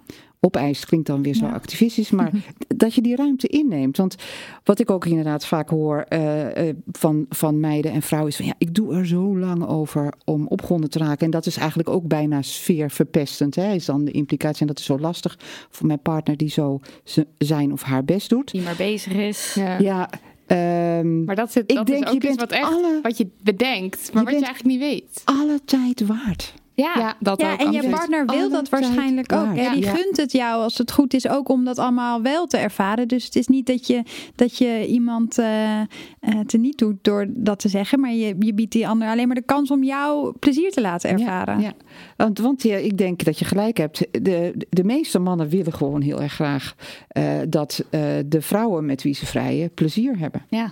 Hè, ze, ze, ze, we laten ze eigenlijk ook een beetje in de steek, vind ik, door eh, als we niet zeggen wat we lekker vinden. Want eh, eh, vrouwen verschillen enorm in, als, als, mannen, als het gaat om mannen die met vrouwen vrijen, vrouwen verschillen enorm in wat ze lekker vinden. En ik denk ook, als je de ene keer dit wil, dan wil je dat misschien niet een andere keer. En dus je- eigenlijk moet je steeds online voortdurend contact blijven houden over wat je wil. En je kan dat verbaal laten merken, je kan het non-verbaal laten merken. Maar zodra je als het ware uit angst de sfeer te verpesten dingen gaat liggen tolereren die niet verder bijdragen aan je opwinding. Ja, dan gaat het gewoon echt niet lukken, dat, eh, die hoge opwinding en dat orgasme, als je dat zou willen. Ja, want de rest van de vragen die ging dus over... oké, maar ik ben wel aan het praten... maar mijn advies wordt niet goed opgepikt. Wat doe je dan? Want dan dat je het dan laat gaan. Maar dan eigenlijk is het dus toch een kwestie van... nog steeds blijven praten. Ja, en er zijn ook wel eh, wat praktische dingen die ik zou kunnen zeggen. Je, je, bijvoorbeeld hoe je het formuleert, dus positief formuleren als je de angst zelf hebt dat je iemand kwetst door iets te zeggen. Ehm, dus bijvoorbeeld zeggen wat je wel wilt en niet zeggen van wil je dat niet doen, maar wil je meer dit doen of wil je meer dat doen. Dus dat je het eh, heel erg positief formuleert, wat je, vooral op wat je wel wil. Ehm, en soms is het heel handig om op het moment zelf aan te geven wat je wil. Dus dat je het harder wil of zachter wil. Ehm, maar het kan ook heel goed zijn om gewoon als je niet terwijl je seks hebt, maar een, een andere keer als je de afwas staat te doen, om er dan nog eens een keer op terug te komen. En dan is het te bespreken. Eh, want dan zit je minder in het moment en dat, ja, dat geeft ook wat lucht misschien. Ehm, dus er ook nog eens een keer op een ander moment op terugkomen. eh, en het er dan over hebben. Dat zijn van die praktische dingen. En ik zeg ook altijd, ja, we zijn met zoveel dingen heel specifiek in wat we willen. Ik geef wel eens het voorbeeld van thee bijvoorbeeld. Ik vind thee uit een glas, drink altijd uit een glas. Ik vind het uit een beker, vind ik het echt vies. Eh, Ik ben echt blij dat ik een glas voor je heb. maar dat weten mensen. Ik bedoel, dat, dat moet je dan zeggen. Ik vraag altijd, oh, mag ik het in een glas? Want dat vind ik lekkerder. Want dat vind ik lekkerder. En dat is, zo simpel is het. We zijn in heel veel dingen zijn we heel specifiek in wat we willen of wat we lekker vinden. En ook in bed. En de enige manier waarop de ander dat weet, is doordat je het zegt. Ja, Ja, je kan het niet Andere- raden. nee, mensen kunnen geen gedachten lezen. Nee, Maar wat het dan lastig maakt, is dat je, jij zegt nu altijd een glas. Want dat is mijn voorkeur. Maar we hadden ook iemand die zei van ja, de ene keer vind ik orale Ja. seks heel prettig en de andere keer dus juist niet. Ja. Hoe kan dat überhaupt en hoe, Ja. hoe doe ik dat dan? Ik denk dat ik wel weer een beetje weet hoe dat kan. Als je bijvoorbeeld je bekkenbodemspieren heel gespannen houdt, om welke reden dan ook tijdens het vrije. Misschien zelfs wel omdat je daarmee probeert je opwinding een beetje op te pimpen, wat, Mhm. wat eigenlijk geen goede strategie is. Dan kan, dan kan je snel last krijgen van een gevoelige glans clitoris. clitoris. Dat is dan het stukje wat wel te zichtbaar is, hè? De glans. Ja, dat de glans, Ja. dat stukje wat wel. Dus, en dat is een ongelooflijk gevoelig eh, dingetje. Wat, en dat moet je, denk ik, je partner ook vertellen. Dat dat zo gevoelig is. En relatief veel gevoeliger dan de eikel. Als je met een man vrijt. Dus, ehm, en, en heel veel mannen denken, ja, hoe, hoe steviger, hoe lekkerder. Want dat werkt voor hun Ja. vaak goed. Ehm, maar ja, hoe, vaak is het hoe delicater, hoe beter. Eh, en, ehm, eh, en dat kan inderdaad gewoon af. Ik noem maar nou even die bekkenbodem. Maar het kan gewoon per situatie eh, verschillend zijn. Dus het is ontzettend. Ik denk dat waarom we het ook zo moeilijk vinden, is omdat het iets vergt wat onze reputatieschade kan opleveren. Namelijk, ja, ik wil. Ja, ik wil. Want dit vind ik lekker en dat vind ik lekker. Dus ik denk dat we ook gewoon. Hè, we, we moeten veel meer weten over de mechanismes van slutshaming. Maar, ja, maar ik denk wel van eh, doen. Doen en, eh, en blijven zeggen. Eh, en inderdaad op een positieve manier. Ja. Ja. Er zijn ook prachtige hulpmiddelen trouwens. Daar ben ik als klinicus nu ook heel blij mee. Maar de website Oh My God Yes, Ja, is die wel eens hier? Oh ja. Nou, hij is volgens mij nog nooit echt uitgebreid in de aflevering besproken. Dus dat gaan we nu ik ga even hem doen. even laden trouwens, want we Ja. wilden eventjes een... eh, maar dat duurt eventjes, dus praat omgy.com. Ja, ik Ja. zit er al helemaal op hoor. Ja, mijn vriendin die had wel een paar van die eh, technieken gebruikt waar ik erg enthousiast over was. Dus ik kan het alleen maar van harte aanraden. Ja, ja. Eventjes nog trouwens terugkomend op, ehm, ja, dit, eh, ik weet niet hoeveel mensen hier iets aan hebben, maar misschien eh, terugkomend op dat je, dat je dan het gevoel hebt dat het te lang duurt om klaar te komen. Als je bijvoorbeeld gebeft wordt of zo. Ik heb een heteroseksueel, oh, daar is het. We moeten wel even uitleggen wat het is. Ehm, oh my god, yes, heeft allerlei informatie verzameld van eh, mensen eh, met een vagina of een vulva, allebei. En ehm, dat zijn dus, je ziet op je scherm een daadwerkelijke vulva. Die heb ik dus nu openstaan. En wat je net misschien heel zachtjes hoorde was ehm, eh, de feedback van de vrouw van oké, wat moet je nu gaan doen bij mij? En dan zie je ook met een soort pijltjes en stipjes waar je dan eh, met je muis op kan drukken. En zo kan je dus letterlijk oefenen op technieken die fijn kunnen zijn voor een vrouw. Dus nu zegt ze bijvoorbeeld oké, gentle. En als ik dan nu een klein beetje over haar clitoris streel, want dat wilde ze graag, dat heb ik net van haar gehoord. Dan zegt ze oké, that's better. En zo gaat ze me dus door. That's the spot. Zo gaat, me ze, gaat zij mij er dus helemaal doorheen eh, coachen.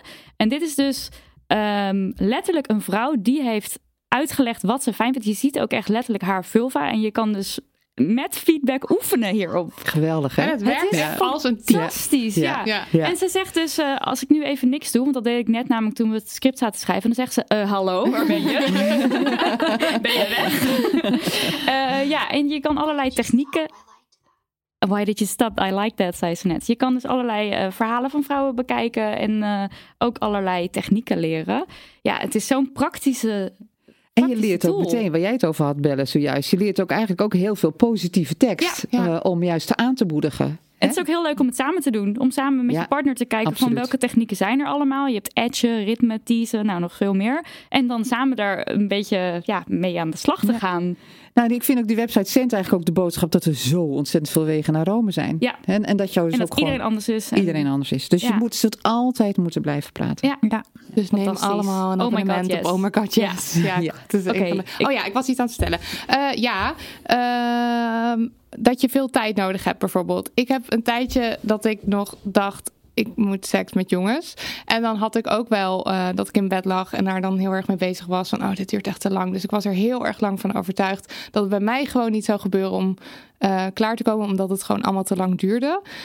Nou, nu heb ik geen seks meer met jongens, maar met vrouwen. En inmiddels bef ik ook mensen zelf. Eh Eén mens nu. En, eh, Uh, ik kon me dus vroeger niet voorstellen dat je het echt heel erg leuk vond om heel erg lang te beffen. En inmiddels ben ik daar helemaal op teruggekomen. Dus ik weet niet of dat geruststellend is voor iemand.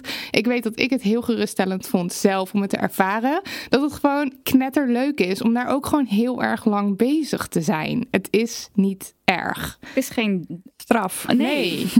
en nee, het is dus echt heel erg leuk. Maar ik kon me dat dus niet voorstellen. En ik weet dat er mensen zijn die zich dat ook niet kunnen voorstellen. Dus ik dacht, ik zeg het eventjes. Het is gewoon echt heel erg leuk. Nou, zei jij net, uh, Ellen, dat het uh, niet uitmaakt qua geslachtsdelen hoe snel je opgewonden bent. Dacht ik dat je zoiets net zei? Nee, ik, ik, uh, ik krijg. ik denk. Trouwens, er is echt geen onderzoek. Dus, hmm. Dat zie je ook wel eens op internet. En vrouwen doen er 20 minuten over om opgewonden ja, te Vrouwen zijn een dieselmotortje. Ik bij God niet weten waar het op gebaseerd is. Ja. Maar dus, dit is een heel. de gedachte die ontzettend leeft. Ook ja, allemaal ja absoluut. Daarom allemaal... is het zo goed om hier ja. te zeggen dat dat echt niet, uh, niet klopt. Nou, ik, Kijk, ik heb daar natuurlijk ook niet uh, hele harde cijfers over. Maar uh, ik, ik zeg vaak wel eens als ik die vraag krijg. En al, bijvoorbeeld als ik hem van een uh, man krijg.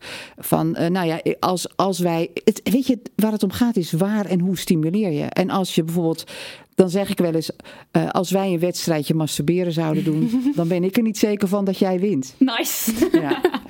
En, en, en dan dat, dat, jij wint als in, uh, als in dat jij eerder klaarkomt. Ja. Um, maar um, uh, ik denk dat uh, het vaak, als het gaat om een heteroseksuele context, dat veel vrouwen en meiden vaak bang zijn toch om voldoende ruimte op te eisen. En ook vaak de, de manier waarop er gestimuleerd wordt, gewoon eigenlijk niet voldoende adequaat is. En ik hmm. denk dat mogelijk ook mee zou kunnen spelen. Het idee als je eh, manuele en orale seks eigenlijk nog onder het voorspel schaart en dat het hoofdspel penetratie is, dan, ja, dan, dan zie je als het ware alles wat lekker en geil en opwindend kan zijn, dat blijf je zien als iets wat even snel bewerkstelligd moet worden. En daarna kun je over op het echte werk. Ja. Ik denk dat, hè, dat we eigenlijk ook dat onderscheid niet meer zouden moeten maken. Ik, ik weet niet hoor of dat, of dat zo is, maar ik, ik kan me voorstellen dat dat ook niet meehelpt om ruimte te, te maken. Ja. En misschien ook Worden nog wel iets... toch over gemaakt van, oh, voorspel, haha, dat uh, heb je toch niet nodig, stoer, dat. Ja, ja. Hoezo, maar, hoezo moet je het nodig hebben, voorspel? Ja, nee, we moeten af van woord, ja. ja. ja. Maar we kregen ook best wel veel, best wel veel vragen van mensen die dan wilden weten hoe lesbische seks eruit ziet. En op het moment dat je dus penis in vagina. Ja, dat ja. verbaast me wel. Maar ook op het moment dat je dus penis in vagina seks, dat dus blijkbaar als echte seks ziet. Ja. Want ja, ik denk, nee, in mijn geval bijvoorbeeld, is, het, is dat wat mensen dan onder voorspel, voorspel scharen, is de echte seks. Ja, ja en dan heb je alleen maar voorspel. Ja, ja dan heb ik, ik heb alleen maar voorspel in mijn leven. Ja, nee, hetzelfde geldt ook voor, voor homoseksuele mannen. Daar wordt er ook van uitgegaan dat ze dan heel vaak anale seks hebben, bijvoorbeeld. Terwijl heel veel homoseksuele mannen dat helemaal niet uh, nee. Dat is het idee van penis penetratie. Ja. Ook die eerste keer definiëren als eerste keer penetratie. Ik vind dat we daar een andere definitie voor moeten hebben. Eerste keer een orgasme hebben bijvoorbeeld uh, samen met een partner. Is misschien de betere definitie voor de eerste keer.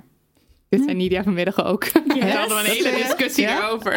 nou ja, laten we het dan even hebben over klaarkomen. Want we hebben het over seksueel plezier. Daar hoeft niet per se een orgasme bij te komen kijken. Maar mijn activistische inborst wakkert, wordt daar wel door aangewakkerd. Omdat we een orgasmekloof hebben.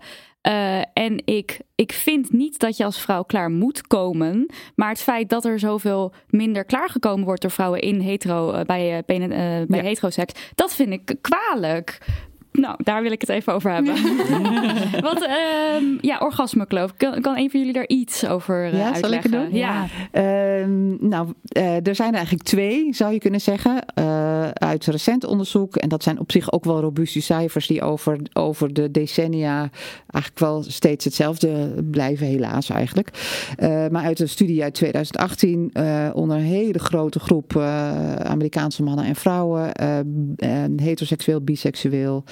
Uh, cisgender. Uh, ik, ik weet niet of er ook transgender uh, mensen, ik denk het wel, ehm, in, bij, de, bij de steekproef zaten. Ehm, wat daaruit blijkt is dat er 65% van de vrouwen altijd of bijna altijd klaarkomt tijdens een gemiddelde vrijpartij. Dus dat is even ongeacht seksuele handeling. Versus 95% van de mensen met wie ze vrijen. Ja. De heteroseksuele mannen. Eh, die ko- 95% daarvan komt klaar tijdens eh, een gemiddelde vrijpartij. Vaak eindigt de seks ook hè, met het orgasme van eh, de, de mens met een penis.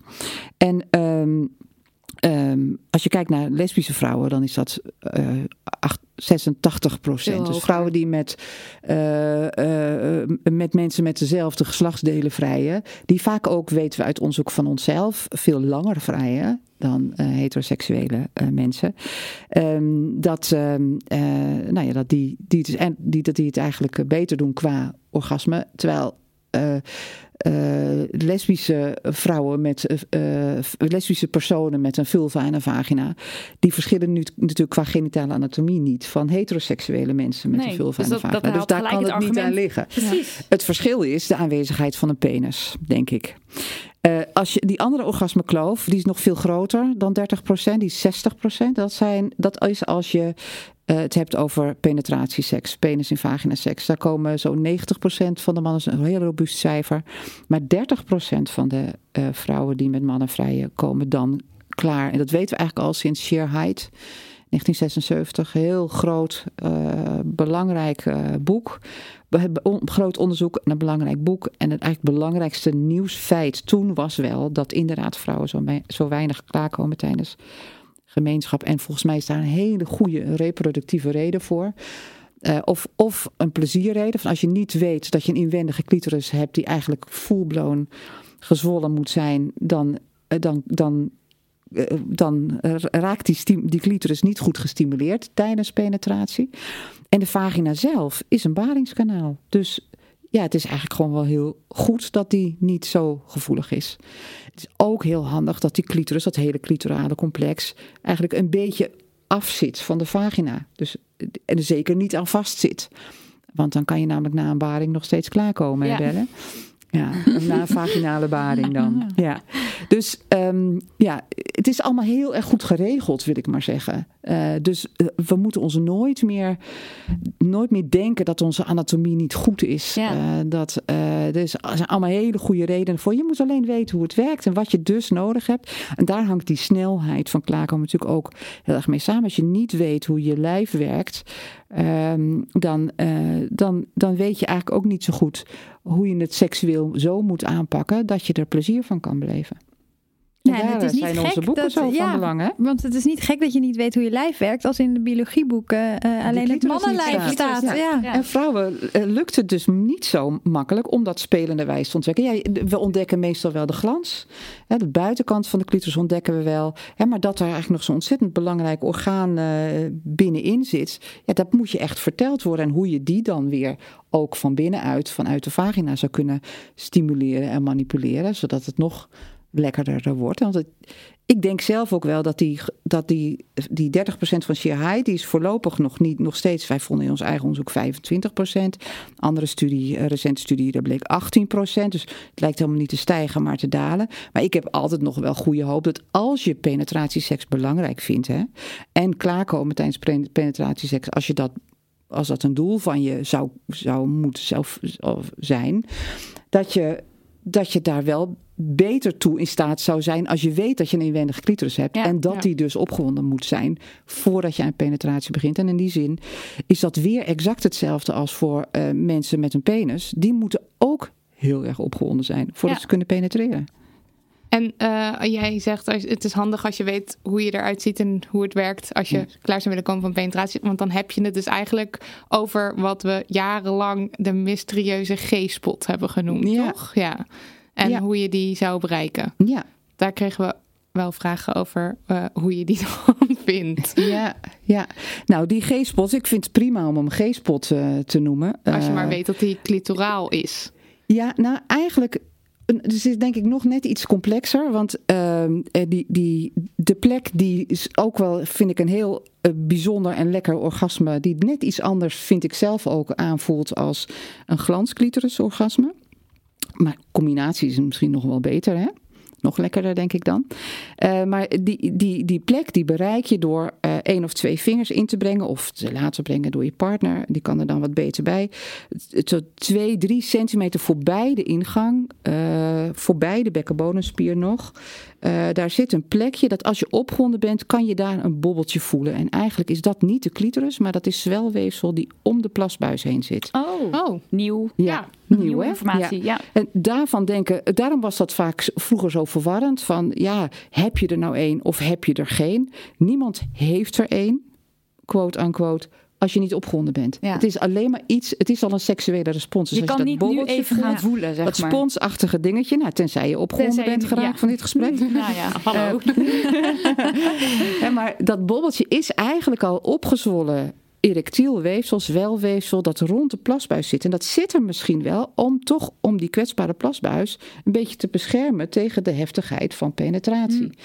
En, maar dus als je daarop stimuleert, dan, dan stim, dat van het zwelweefsel, dat als het gezwollen is, dat voelt dan ook altijd wat meer erogeen, dus dat is wat gevoeliger. Maar tegelijkertijd stimuleer je ook de achterkant van de clitoris. Het kan meteen maken waar, dat sommige vrouwen het onprettig vinden, want je stimuleert dus eigenlijk indirect ook de plasbuis, want die zit daar nog tussen, als het ware. Dus je kunt het gevoel krijgen dat je moet plassen. Ja. Dus daarom vinden veel vrouwen het, uh, het soms niet zo prettig. Uh, maar als je een lege blaas hebt en weet hoe het werkt en dat je, dat je niks kan gebeuren, dan kan je ook als het ware daardoorheen en gaan genieten van dat, ja, vind ik zelf wel een heel speciale gevoel. Hmm. Ik had vroeger dus heel vaak, dan moest ik heel nodig plassen en dan kwam ik bijna klaar. Ja. Ik heb het trouwens nog steeds wel, maar dat, is, dat verklaart dan dit misschien. Nou, of dat zo is, weet ik niet precies, maar het, is, het zegt wel iets over. Um, nou, Um, nee, dat, wat ik, ik wilde nu eigenlijk iets anders zeggen. Okay, ik, realiseer, ik realiseer me dat het over iets anders gaat. Uh, en dat is eigenlijk mijn eigen ervaring. Ik ben vroeger toen ik uh, masturbatie nog niet had ontdekt, uh, rond mijn 11e, 12e, ben ik één keer ontzettend bang geweest. En toen kreeg ik een enorm kloppend gevoel. En een gevoel alsof ik moest plassen. Dat is wat hm. me triggerde. Een gevoel alsof ik moest plassen. en, en een een, een, kloppend gevoel in, nou ja, in mijn geslachtsdelen, wat ik me later realiseerde. Toen ik uh, masturbatie en opwinding ontdekte, toen realiseerde ik me dat lijkt wel op hetzelfde gevoel. Maar da dat is eigenlijk ook waardoor ik ben gaan denken van angst en opwinding hangen met elkaar samen. Mm. En is dat dan niet toch de spanning en ontspanning van je bekkenbodemspier? Want als je gaat plassen, ontspan je ook je bekkenbodemspier. Ja. Dus dat misschien daar de. Ja, maar die bekkenbodemspier is, is ook nog wel veel uh, onduidelijkheid over. Ik denk ook dat we daar nog lang niet het precieze van weten. Maar wat, ik wel, wat we denk ik wel weten dat niet klopt, is dat je je bekkenbodemspieren heel erg moet spannen hmm. tijdens het opgewonden raken. Maar eigenlijk druk je daarmee juist je doorbloeding een beetje weg. En het idee is ook, als je bekkenbodem intikt op, uh, op, op internet, dan, dan krijg je die kegeloefening. Ja. Hè? Dus je een hele sterke bekkenbodemspier Dat had ik ook in mijn boek staan, maar dat heeft Rick van Lunsen eruit gehaald. gehaald hè? Heel goed, ja dat, dat is, dat is, uh, dat, is heel is goed. helemaal niet een goed idee. Dat, dat is helemaal ja, geen goed idee. Op. Ik had het opgeschreven inderdaad, die oefeningen. Ja. nee, en in een hoofdstuk wat ik samen met Rick uh, geschreven heb, heb ik, uh, heb ik heel goed die literatuur uitgezocht. Of het inderdaad zo is dat het kegeloefeningen doen en heel goed uh, oefenen met die bekkenbodemspieren of dat je orgasmes uh, intenser maakt. Ja, dat is wat uh, goede Liekes bijvoorbeeld jaren heeft gezegd. Ja, maar het is niet zo. Nee. Ja. Wat je nodig hebt voor een intense orgasme is A, heel veel tijd. Want wat we ook weten is hoe langer je als het ware in die plateaufase kunt blijven hangen. De fase van hoge opwinding waarbij je bij wijze van spreken bijna kunt kiezen. Oké, ga ik komen of hou ik het nog even tegen? Als je daarmee als het ware blijft spelen ja, en je bekkenbodem niet heel erg op slot zet, want, want anders dan uh, zakt je opwinding weer, is dan kun je de meest intense orgasmes uh, uh, krijgen. Weet ik ook uit onderzoek bij tien vrouwen die ik in het lab gemeten heb en, en heb laten klaarkomen in het lab. Heb ze natuurlijk zelf gedaan, maar met, een, met een klein, vibra met een klein vibratortje. Dat is al een tijdje geleden.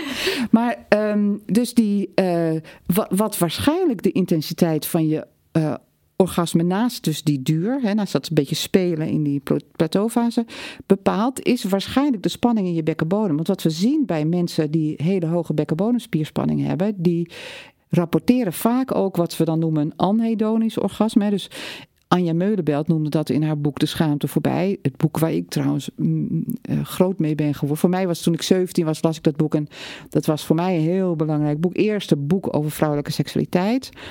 Uh, en uh, zij noemde dat, zij beschreef in het boek, uh, de, zeg maar, allemaal verschillende termen voor intensiteit van orgasme. En het laagste niveau was een niesbui van onderen. Oh. Die heb ik altijd onthouden. Ik sprak haar een paar jaar geleden en toen zei ik, dat ik, vertelde ik dit verhaal over de niesbui van onderen. Ze was zelf vergeten dat ze het, dat ze het zo had genoemd. Maar patiënten begrijpen, die, die snappen dat eigenlijk ook. Ze eigenlijk heel, ja. Maar dat hangt dus eigenlijk samen met hoge spanning. Dus hoe meer je die bekkenbodem spant, hoe minder intens je orgasme is. Waar het om gaat, en dat is ook wat ik ook van Rick heb geleerd overigens hoor. Het gaat om een dynamische, flexibele bekkenbodem die eigenlijk zijn hele potentieel kan hè, van ontspanning en spanning, dat die, dat die die kan halen. En als je, als je bekkenbodem gespannen is, dan heb je eigenlijk als het ware, ja, dan is net als een, een vioolsnaar die, of een gitaarsnaar die te strak gespannen is. Als je eraan trekt, dan vibreer je niet zo. Dus die, die gladde, die spieren in die bekkenbodem, die moeten kunnen contraheren Ja. bij dat orgasme. Dus, maar als, die, als het gespannen is, dan, dan heb je minder vibrato als het ware. Dus dat vibrato bepaalt, denk ik, de intensiteit mede. Maar kan je daar iets aan doen? Dat meer ontspannen? Kan je, dat kan je daar bewust... Maar je- heb je daar oefeningen voor? Ja, ja en, eh, maar eh, als je heel erg gespannen bent, is onze klinische ervaring, dan heb je daar vaak ook een, een reden voor. Want Mm. eh, als, je als, je, als je er niet goed bewust van bent, of als die spieren, ja, zeg maar, als de basisspanning hoog is, dan ha- hangt dat vaak samen met wat wij noemen, hebben we ook psychofysiologisch onderzoek gedaan, naar gedaan, dan hangt dat vaak samen met ehm, ja, een verdedigingsmechanisme waarmee je geboren bent. Eh, en dat kennelijk je aan hebt moeten spreken in je ontwikkeling. Hmm. Ja, want eh, zeg maar, eh, als een baby nog maar net geboren is, minuut oud en die hoort een hard geluid. Oh, Wat doet een baby dan? Wat doet een baby dan? Soort- Ja, je doet het meteen. Die, dat Ja, baby ja. gaat huilen, maar spant ook al zijn spieren. Dus het is een aangeboren verdedigingsmechanisme. Wat, dat hebben we ook in een, in een onderzoekje aangetoond. Eigenlijk toen hebben we bekkenbodem spierspanning gemeten eh, bij allerlei eh, eh, emotionele filmpjes die, filmpjes die verschillende emoties opriepen, onder andere ook seksuele opwinding. Maar we hebben ook de spier van de schouders, de trapeziusspier, meegemeten. En die deed precies hetzelfde als de bekkenbodem. Het is niet alleen maar iets geks wat de bekkenbodem doet. Het is onderdeel, die bekkenbodemspierspanning is onderdeel van een algemeen verdedigingsmechanisme. Dus als je bijvoorbeeld get- getraumatiseerd bent, seksueel of anderszins, of je bent lang gepest, of je hebt eh, hechtingsproblematiek, je bent gewoon niet gezien, hè, want we kunnen ook last hebben van positieve dingen die we niet hebben gehad. We hebben niet alleen maar last van negatieve dingen die we wel hebben. Dan kom je als het ware in een soort je schrapstand. Dus je zet je schrap, je, je zet je schrap tegen de buitenwereld. Nou, dan je bekkenbodem zet je dan ook schrap. Wat onze klinische ervaring is, je moet eerst snappen waarom je op slot zit. Voordat je naar de bekkenfysiotherapeut eh, Hmm. eh, kan. Want ja, als je bijvoorbeeld, stel je voor, je hebt nog steeds PTSS. Dan heb je dus nog steeds reden voor dat verdedigingsmechanisme. En dan helpt ook een gang naar een bekkenfysiotherapeut niet. Dus wat wij vaak zien is, mensen zijn al bij een bekkenfysiotherapeut geweest. En nogmaals, want wij zijn een derde lijn centrum. Dus mensen hebben al vaak een heel veel eh, hulpverleners gezien voordat ze bij ons komen. Zeggen vaak ook, ja, maar ik heb geen overactiviteit, want het hielp niet. Mm. eh, wat ik heb geleerd bij de bekkenfysiotherapeut. Maar dat kan je dus nog niet van het slot af, omdat je redenen voor het op slot zitten eigenlijk nog niet zijn opgeheven. Ja, dus en dit die- is ook echt dan een reden voor, voor pijn bij seks bijvoorbeeld. absoluut. En ja. kan, is penetratie Pijn wel bij mogelijk gemeenschap, hè, bedoel Oh, je? eh, ja, sorry. ja, Is, want eh, eh, ook daar moeten we expliciet zijn. ja, hè? absoluut. Ja. Ja. Is, is penetratie wel mogelijk en dat dan bijvoorbeeld een orgasme niet lukt? Of is penetratie eigenlijk sowieso niet mogelijk Nou, op het moment als dat je... dat hangt gewoon af van hoe sterk je spant. Sommige mensen die eh, ehm, eh, de- zijn zo angstig dat ze de, de, de, de, hun bekkenbodemspieren helemaal samenknijpen, zodat er echt niks meer in kan. Geen vinger, geen tampon, geen Ja. penis, een an- ander object. Maar ehm, dus dat, die, dat, dat varieert. Vrouwen die eh, pijn hebben bij penetratie. Eh, daarvan weten we in ieder geval dat ze hun bekkenbodemspieren te gespannen zijn. Dat ze, ook, dat ze er ook niet in slagen om het op het moment van penetratie te ontspannen.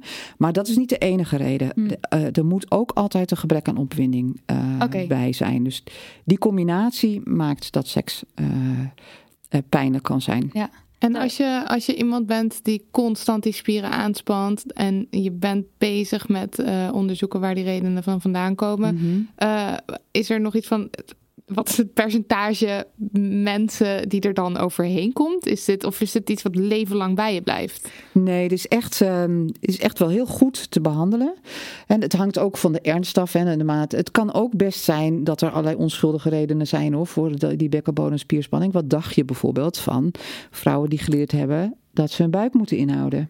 Mm. Ik, mijn moeder zei dat eigenlijk al, altijd tegen mij van uh, Ellen, hou je buik eens in. En of, of sporten, of uh, ballet, of... Uh, uh, dat zijn ook sporten waarbij je eigenlijk geleerd wordt om, die, om je buikspieren aan te spannen. En voor heel veel mensen is het heel ingewikkeld om wel je buikspieren en niet je bekkenbodemspieren mee te spannen. Dus die, die, die spieren gaan gewoon vanzelf mee. Um, dus als er verder geen, als het ware, verdedigingsmechanismen redenen achter zitten, dan kun je ja, dat, je dat bewust worden en kun je, kun je oefeningen doen. En die bekkenfysiotherapeuten kunnen je die, dat leren. Er zijn ook wel een paar goede oefeningen op internet, maar niet veel valt mij op. Ik, dat vertel ik ook wel, vraag ik ook wel eens aan onze, onlangs nog onze eigen bekkenfysiotherapeuten met wie we samenwerken als uh, team.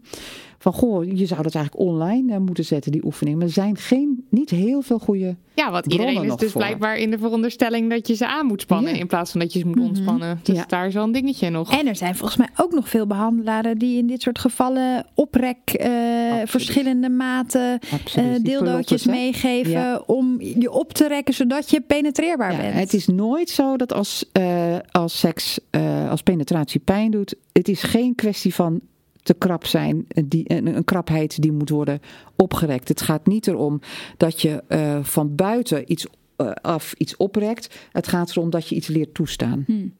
En daarvoor moet je je veilig voelen, daarvoor moet je ja, ruimte hebben, ruimte innemen. Ja. En de goede zorg krijgen. En de goede zorg, ja.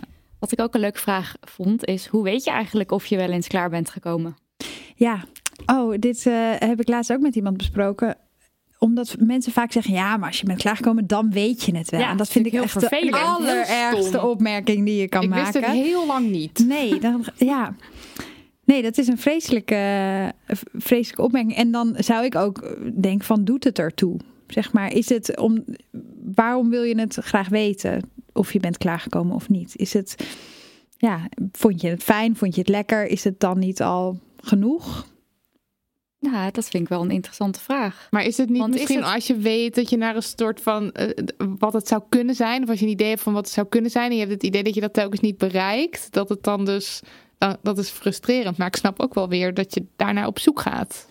Nou, ik denk dat jij ook probeert het niet heel erg te problematiseren. Alsof we alleen maar oké zijn seksueel als we een orgasme ja, hebben. Precies, ja, precies. Dat, dat ben ik helemaal met je eens. Aan de andere kant kan je dat natuurlijk wel afvragen. Want die vraag krijgen wij ook, ook natuurlijk in de kliniek wel eens. Van wat, wat maakt nou, wat zou kunnen maken dat je het gevoel hebt dat je nog niet dat point of no return...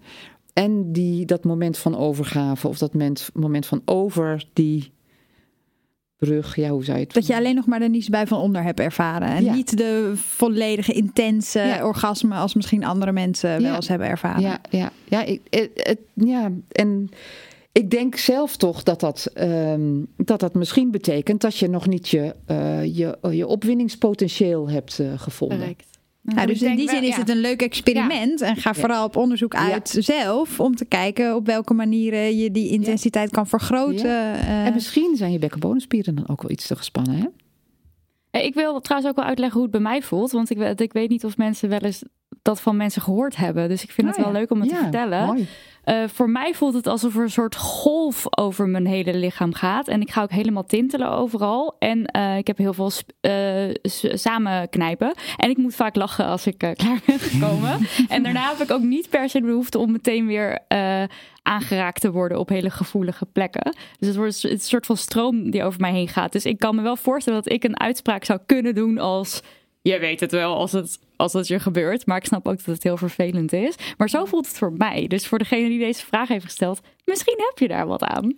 Voor mij was het vroeger dus altijd, want ik had dus een hekel aan de uitspraak, je weet het wel als, je, als het gebeurt. Want ik zou denk ik mijn orgasmes van vroeger beschrijven als een niesbui van onderen. Gewoon omdat je, ik weet niet, ik wist dat er een hoogtepunt was geweest, maar dat was het ook wel. En dan was ik ontspannen daarna. En inmiddels is het ook inderdaad, ik denk dat ik het ook zo omschrijf als een soort golf. Of in ieder geval als iets, het begint wel vaak, ik weet niet, het begint, ik heb het idee, ik visualiseer dat het dan in mijn voeten begint en zo helemaal doortrekt naar mijn hoofd. Ehm, ik vind denk ik het allerlekkerste als mijn, oog, mijn oren beginnen altijd te suizen inmiddels. En alles tintelt. En dat vind ik echt het aller, allerlekkerste. Ik ben inmiddels een beetje aan het experimenteren met daarna nog een keer klaarkomen. Want ik heb ook heel lang gehad dat ik daarna niet aangeraakt wilde worden. Uh, en dat is ook heel leuk, want dat lukt inmiddels ook steeds beter. Dus eigenlijk is het ook een kwestie van ontwikkelen en oefenen ja, en, en kijken wat je leuk vindt. Ja. Uh, en waar je niet en wel aangeraakt kan worden daarna. Ja. Dus zou ik zeker niet gefrustreerd raken als, als het niet lukt. Want blijf het kan nieuwsgierig. Ja. Blijf nieuwsgierig. Ja. Want als je, je, als je veroordelend of verdomme, het lukt niet, uh, gaat doen, dan lukt het ook niet. Nee. Dan, als je kwaad wordt op je lijf, dan, dan, dan, wordt, het, dan, dan wordt het moeilijker, denk ik. Ja. En, en ik denk. Uh, ja, als je, als je een open mind blijft houden en, en onderzoekend blijft en nieuwsgierig blijft, dan, uh, ja, dan, dan kun je van alles leren. En sommige, als ik naar mezelf kijk, ik was best jong toen ik masturbatie en orgasme ontdekte. Ik denk een jaar of 11, 12. Uh, maar het heeft me, ik denk dat ik pas op rond mijn dertigste ontdekte dat als je nou door blijft stimuleren, hè, dat er nog één kan komen. En nog veel makkelijker met masturbatie dan, uh, als, uh, dan met partnerseks. Maar, en ook die, hoe die, dat, dat klaarkomen via die stimulatie van de, de aan de binnenkant. Ja, dat is ook een kwestie van. Ja, bij, met mijn laatste partner eigenlijk, die ik al 15 jaar ken. Dus eigenlijk sinds 15 jaar heb Daarvoor had ik dat gewoon nog niet ontdekt. Ja. Dan kan je seksuoloog zijn. Toen was ik dat al en had ik dat nog niet en dan ontdekt. weet je het nog steeds niet. Ja, ja. dus, dus het is ook heel leuk. Ja, hou een open mind. Ja. Is dat voor jou ook bellen dat je een soort groei ook nog doormaakt? Ja, zeker. Ik denk ook dat ik, ik kan me nog herinneren dat ik met mijn eerste vriendje, uh, dat we lagen te droogneuken op de bank en dat ik opeens, ja, klaar kwam. En dat ik ook aan hem vroeg, ben jij net klaargekomen? En dat hij echt zo, uh, nee. en dat ik ook niet heb gezegd dat ik toen wel was klaargekomen. Want het overviel me ook of zo, omdat ik niet verwachtte dat dat het moment was waarop het zou gebeuren. Was dat je eerste orgasme met iemand? Nou, dat, dat, ja, met iemand yeah. was dat mijn eerste orgasme. Ja. ja. maar ik weet dus niet zeker of dat ook mijn eerste orgasme überhaupt was. Ik mm -hmm. denk dat ik daarvoor misschien ook al wel dat had ervaren met masturbatie. Maar dan was het heel anders of zo. Het was, dit was inderdaad eigenlijk heel snel al, ja. nadat we daar op die bank lagen ja. bijvoorbeeld. Um, dit is super maar dat is perfect. Voor mij, ja, hoor. voor Echt. mij ook. Super perfecte er dus stimulatie. Ook voor. Ja. Wat zeg je? Ik schaamde me daar dus ook voor dat ik klaar kwam. Ah. Terwijl er verder eigenlijk dus niet zo heel veel gebeurde. Dus ik durfde het niet. Ik durfde het echt niet te zeggen. Ik weet niet of jij. Uh, ja, ik denk dat durfde, ik zelf of... twijfelde of het oh, dan ja. wel zo ja. was of zo. Of dat het wel kon. Ja, ja dat ik het verkeerd ja. had gevoeld. Jij had natuurlijk ook gehoord dat je het wel wist als het gebeurde. Ja, ja. Ja, ik heb daar persoonlijk ook hele positieve herinnering aan als, als puber. Dat, wat jij droogneuken noemt. Ja, ja, ja. Ik deed dat uh, met een uh, vriendje lekkerder, uh, na school. Dus als zijn moeder er niet was, eens in de zoveel weken, dan gingen we na school. Wat je En mijn, mijn, ja, dat was, nou moet ik wel iets bekennen, want ik weet niet of mijn moeder dit ooit gaat horen. Ze leeft nog. Ze is 91, maar ik, ik nam altijd een bus later, omdat we dan toch nog even naar hem toe konden. Snel. Mijn moeder dacht dat ik echt rechtstreeks. Ik zat er, ik moet al 20 minuten, 20 kilometer met een bus. Mm. Um, om, na, om weer thuis te komen naar school. En ja, we hebben echt, echt op, op die manier heel erg daar de sterren van de hemel gevreden. Wat ja. lief en ook. Ik, en ik denk, nou, ja. ik heb daar denk ik achteraf zo ontzettend veel van geleerd. Dat, dat heeft eigenlijk ook gemaakt, ook al dat seks voor mij eigenlijk vanaf, vanaf het begin al hele positieve betekenissen mm. had. Want wij penetreerden nooit. Dat, dat deed ik pas voor het eerst op mijn zeventiende. En dat was ook echt hartstikke opwindend en pijnloos. Dus het, dat kan echt. Ja. Dat kan echt. Ja, ja, Nou, ik kwam pas op mijn 28ste 27e, 28e klaar door iemand anders voor het eerst. Ja. Ik, heb het dus nog, ik ben ook heel erg lang in de veronderstelling geweest dat het bij mij niet mogelijk was als iemand anders dat deed. Was niet zo, durfde ook gewoon geen ruimte in te nemen. Plus deed met verkeerde soort mensen. Ja. Maar ja. Ja, ik ben er wel echt uh, lang van overtuigd geweest hoor. En dat is ook gewoon omdat ik mezelf niet genoeg tijd gunde en de hele tijd mijn excuses aan het aanbieden was ja. van nou ja, nee, bij mij Weet je, zodra, zodra, er een zorg is, kun je al niet meer focussen op je lijf. Nee. Dus al die zorgen, die zorgen ervoor dat je niet, niet uh, dat je opwinding niet toeneemt. Ik herinner nee. me ook wel echt als een heel positief moment toen het lukte. Het was echt ja. een soort overwinning, omdat we gewoon allebei hard bezig waren met ja. dat voor elkaar proberen te krijgen ja. op een leuke manier. In plaats van op dat je het gevoel hebt dat je faalt. Ja, precies. Want het woord lukken is eigenlijk ook inadequaat, hè? Ja, dat is ook. Ja, het is niet omdat ik jou nu wil bekritiseren, maar omdat we er eigenlijk geen goed vocabulaire voor hebben. Nee. Ik vind het heel mooi dat jij nu ook zegt ik heb nu geleerd de ruimte in te nemen. Misschien moeten we de, die er maar inhouden. Ja. Uh, want die, dat zegt wel iets, uh, iets moois, vind ik. Maar inderdaad, uh, lukken en kunnen. En weet je, dat zijn allemaal dingen die eigenlijk het allemaal tegenhouden bijna. Ja, ja. precies. Dus we hebben eigenlijk nog steeds... Ja, nee, als, misschien heb ik, heb ik geen problemen meer met taal als ik jouw boek heb gelezen, helemaal bellen. Maar uh, ik vind dat in de, ook in de klinische praktijk vaak nog zo lastig. Van, om nou echt die woorden te gebruiken. Nou word ik dan weer lang van stof van. Dan ben ik misschien nu ook wel. maar, maar om, alle om, die woorden te gebruiken die, uh, die precies uitdrukken wat uh, ja, die subtiliteiten die er vaak zijn. Ja. We hadden nog een vraag die ik wel um, sprekend vond. En dat is: zijn er meer mensen die uit angst voor scheten laten of erger niet kunnen klaarkomen? ik denk dat dit eerlijk gezegd best wel herkenbaar is. Voor mij in ieder geval ja. wel. Je hebt hier een mooie anekdote. Ik heb hier ook een mooie anekdote over. Namelijk dat ik uh, met iemand, niet nader te noemen iemand, in bed lag. En uh, dat was een van de eerste keren dat we seks hadden. En toen liet zij een scheet. Een kleintje, maar net op het moment dat ik bezig was uh, bij haar. Um, maar een echte scheet of een vagina scheet? Nee, een echte scheet. Okay. Gewoon er ploept een scheet uit. Kan ja. gebeuren. En ik, zij zei dus, zij schrok, of ze schoot omhoog. Zei, nou, dat was een heel beschaafd scheetje. toen, en toen dacht ik, ja, was ik eigenlijk wel zo. En toen gingen we door. En ik denk wel in mijn hoofd, dat moment, dat vergeet ik wel, of dat vergeet ik nooit meer. Want in mijn hoofd was het altijd een soort van, als je scheet laat, dan nou, is het echt over. Dan is alles, dan kan je net goed, kan je wel inpakken, wegwezen. Ja, okay, en wat doe je met je bekkenbodem als je bang bent te scheet te laten? Nou, aanspannen dus. Aanspannen dus. Ja. Ja. ja. Dat gaat niet helpen. Ja, nee. maar ik denk dat het wel uh, een herkenbaar iets is. Ja. Dus je kan maar beter dan maar scheet. ja. Dan en, maar een scheet. Ja, ja en, uh, nou, die kan ook een tegeltje. We scheten allemaal, hè? Ja, precies. We laten allemaal Hoort scheten. er gewoon bij. Ik denk dat uh, dan maar een scheet en neem meer ruimte in. Dat we daar misschien uh, het ja. onderwerp nu moeten afsluiten. Omdat het, ik, oh, ik vind het heerlijk dit. Ik kan nog eindeloos doorpraten. Maar uh, dank jullie wel.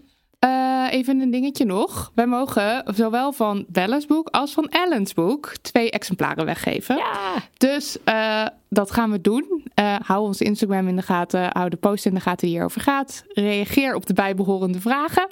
En misschien komt er wel eentje naar je toe. Ik wil toch even zeggen, uh, Sanderijn en Ellen's boek. Oh ja, ja sorry. Ja, ja, ja. Sanderijn, Sanderijn en Ellen. Ja. En ik en met tekeningen Samen. van Marjan Latour. Ja. En nou, jij dat ook, ga ik ja. ook. Ja. ja. uh, ik heb het boek met niemand geschreven. Dat heb ik zelf gedaan. Maar uh, het is wel prachtig geïllustreerd door Merel Corduwener. Ja, echt fantastisch. Belle, Elle, bedankt. Graag gedaan.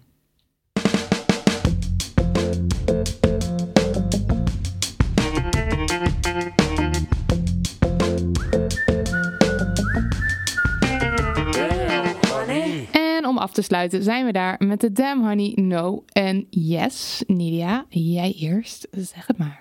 Ja, uh, onze Damn Honey No van deze week gaat over ons eigen feest. Vorige week gaf onze uitgever Blossom Books een feest omdat we een jaar bestaan. Of bestonden, hoe zeg je zoiets? Bestaan. Bestaan. Uh, en omdat ons nieuwe boek verscheen. En uh, dat vonden wij natuurlijk fantastisch dat ze dat wilden organiseren. En we hadden eigenlijk maar één belangrijke voorwaarde. En dat is dat de ruimte toegankelijk moest zijn.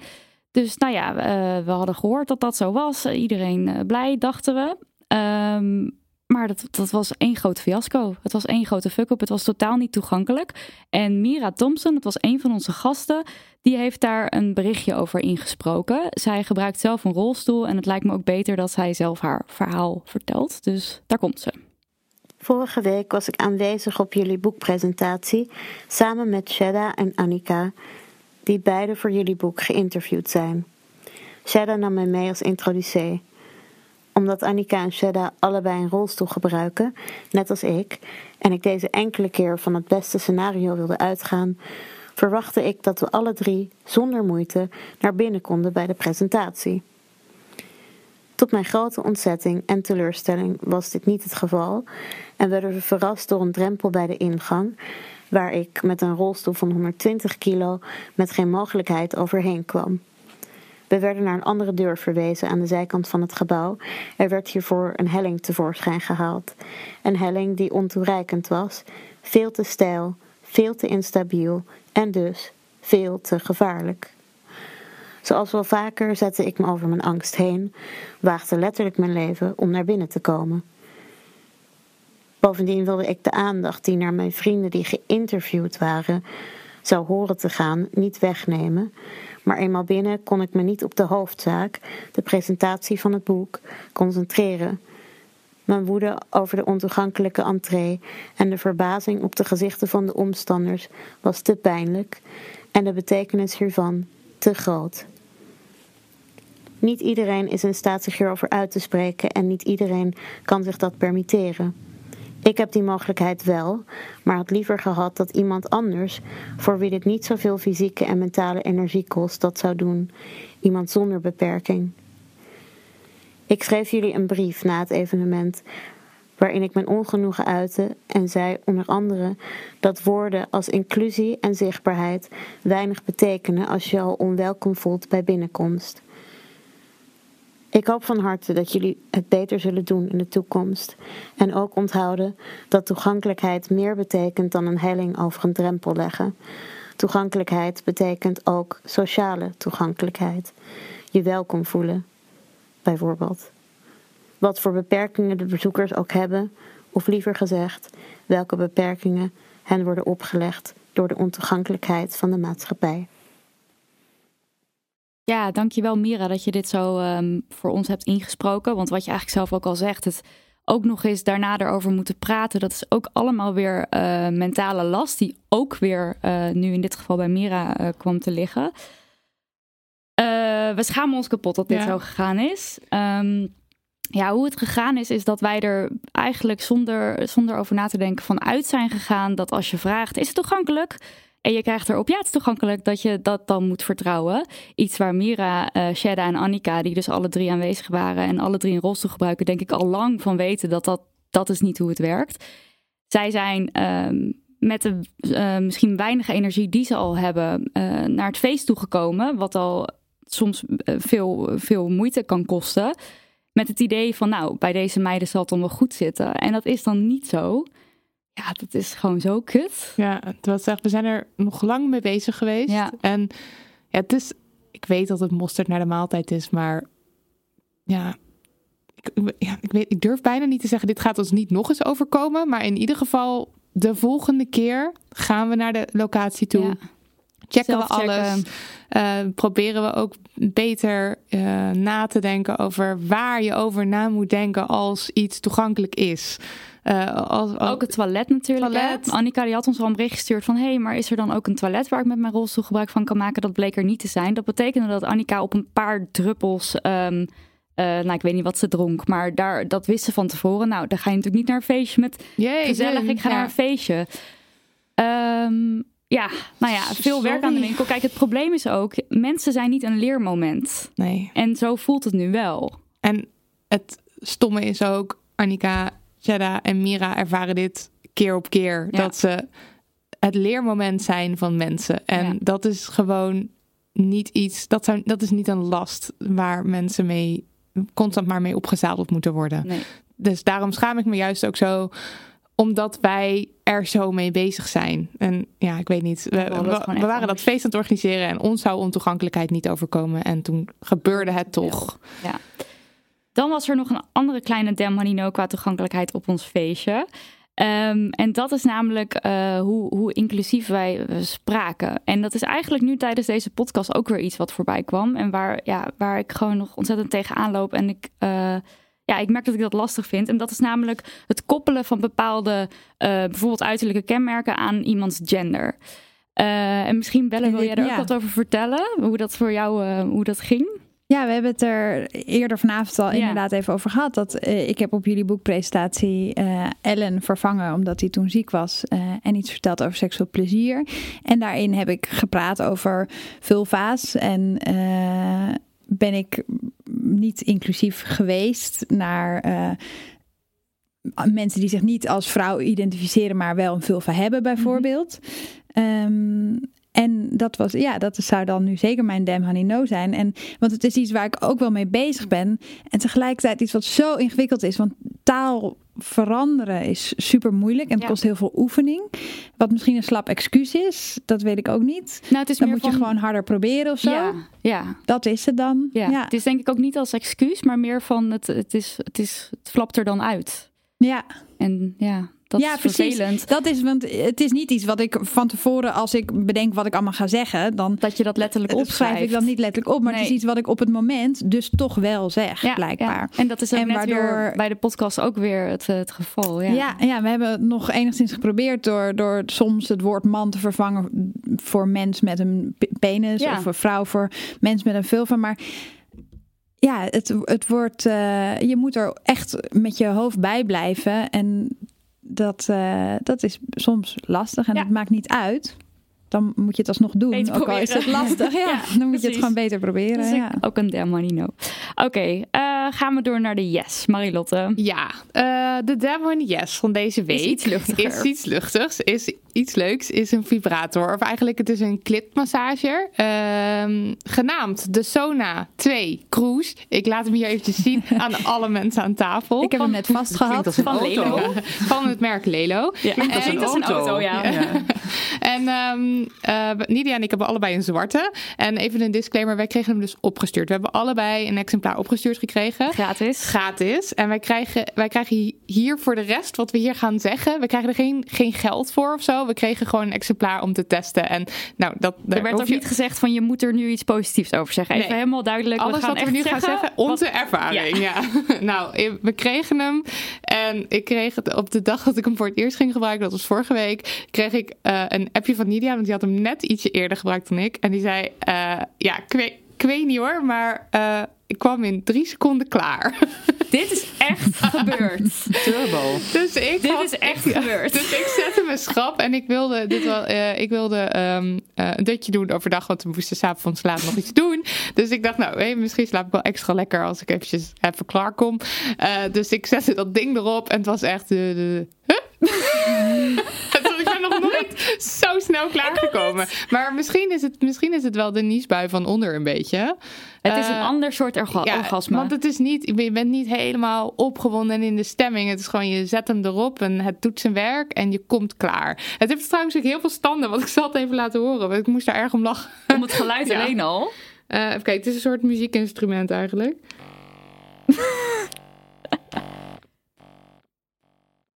ja.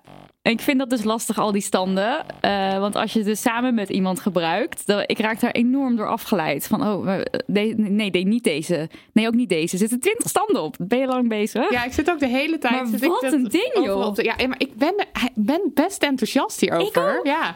Het is gewoon heel anders, maar het is, ik, vond, ik vond het voor mezelf vind ik het een hele leuke toevoeging. Hij is dus wel al een keer gebruikt. daar is Ellen niet vies van. uh, ik vind het een leuke toevoeging. Nou, als je dus gewoon even lekker even wil klaarkomen omdat je dan lekker wil slapen. Nou, dat is echt helemaal ideaal. Ik ben, ik ben serieus nog nooit zo vaak klaargekomen in een week. En dat is wel leuk. Maar voor samen is het ook leuk. Maar ik vond het ook gewoon echt een beetje spannend. Wat ik ook wel weer grappig vond. Dat het weer een hele nieuwe, nieuwe draai aan ja. uh, mijn toch al nu uh, vijf jaar uh, lange uh, relatie. Dat het toch weer even iets heel spannends en nieuws was. En ja, ik kan ook niet leuk. wachten om hem samen met Kato te gebruiken. Maar ja, die vindt hem dus weer een beetje eng. Dus we willen eigenlijk eerst zelf eventjes ermee. En dan daarna kunnen we misschien... Maar kennen jullie zo'n zo'n soort um, ja, speeltje?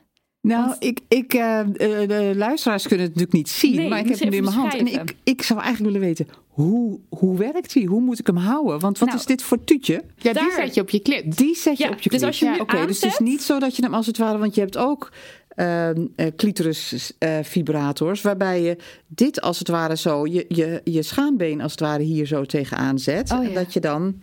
Het is een soort manier. zit erin. Ja, ja. Dus, ja. het is een Nee, soort dus het is echt dat hij- zuignapje. hij- ja, Ja, dus het een lijkt een van- Dus dan zuignapje. Hem vacuüm? Trek je Ja, ja, vacuüm? Ja. Want hij, is, hij trilt.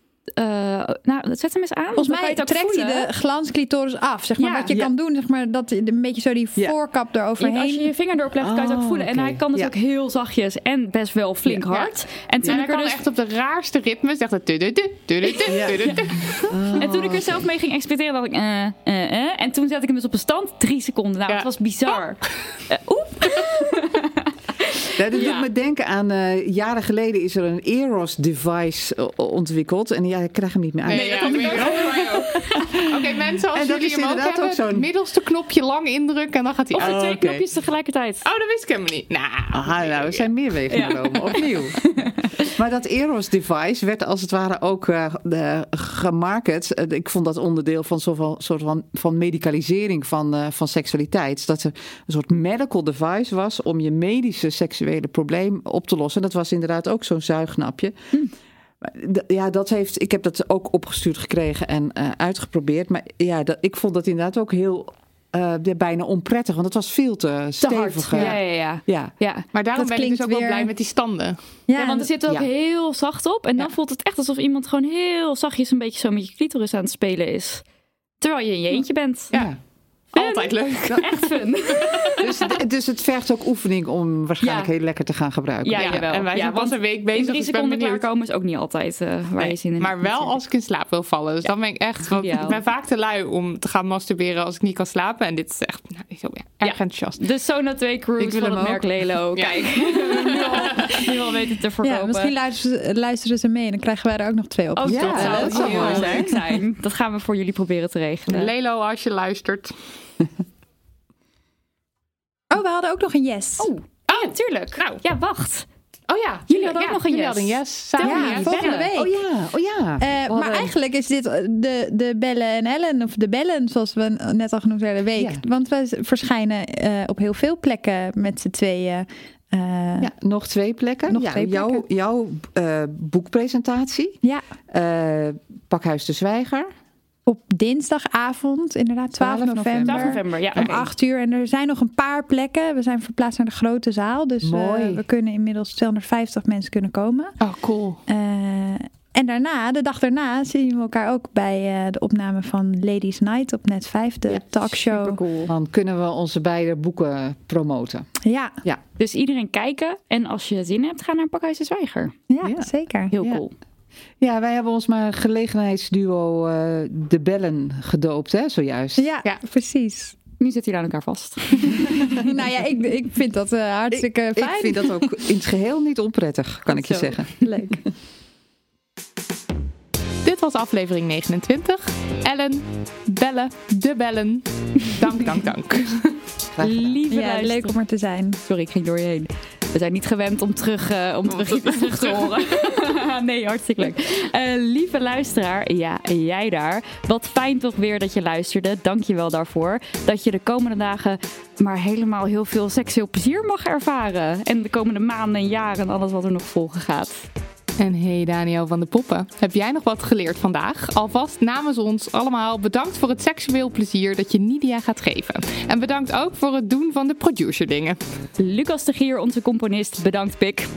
Stuur ons post via ons Instagram account @damnhoney of stuur een mail naar info@damnhoney.nl. Doe een donatie via patreon.com slash damnhoney of recenseer je te pletter. Dat kan via iTunes, daar kan je iets zeggen over deze podcast. Maar als je ons nieuwe boek nou hebt gelezen en je vond het fucking fantastisch, dan vinden wij het weer fucking fantastisch als je op bol.com of Goodreads of waar je ook maar je boeken recenseert een recensie achterlaat. Of as always, doe het niet zelf weten. Doei, honingblaffertjes. Wat?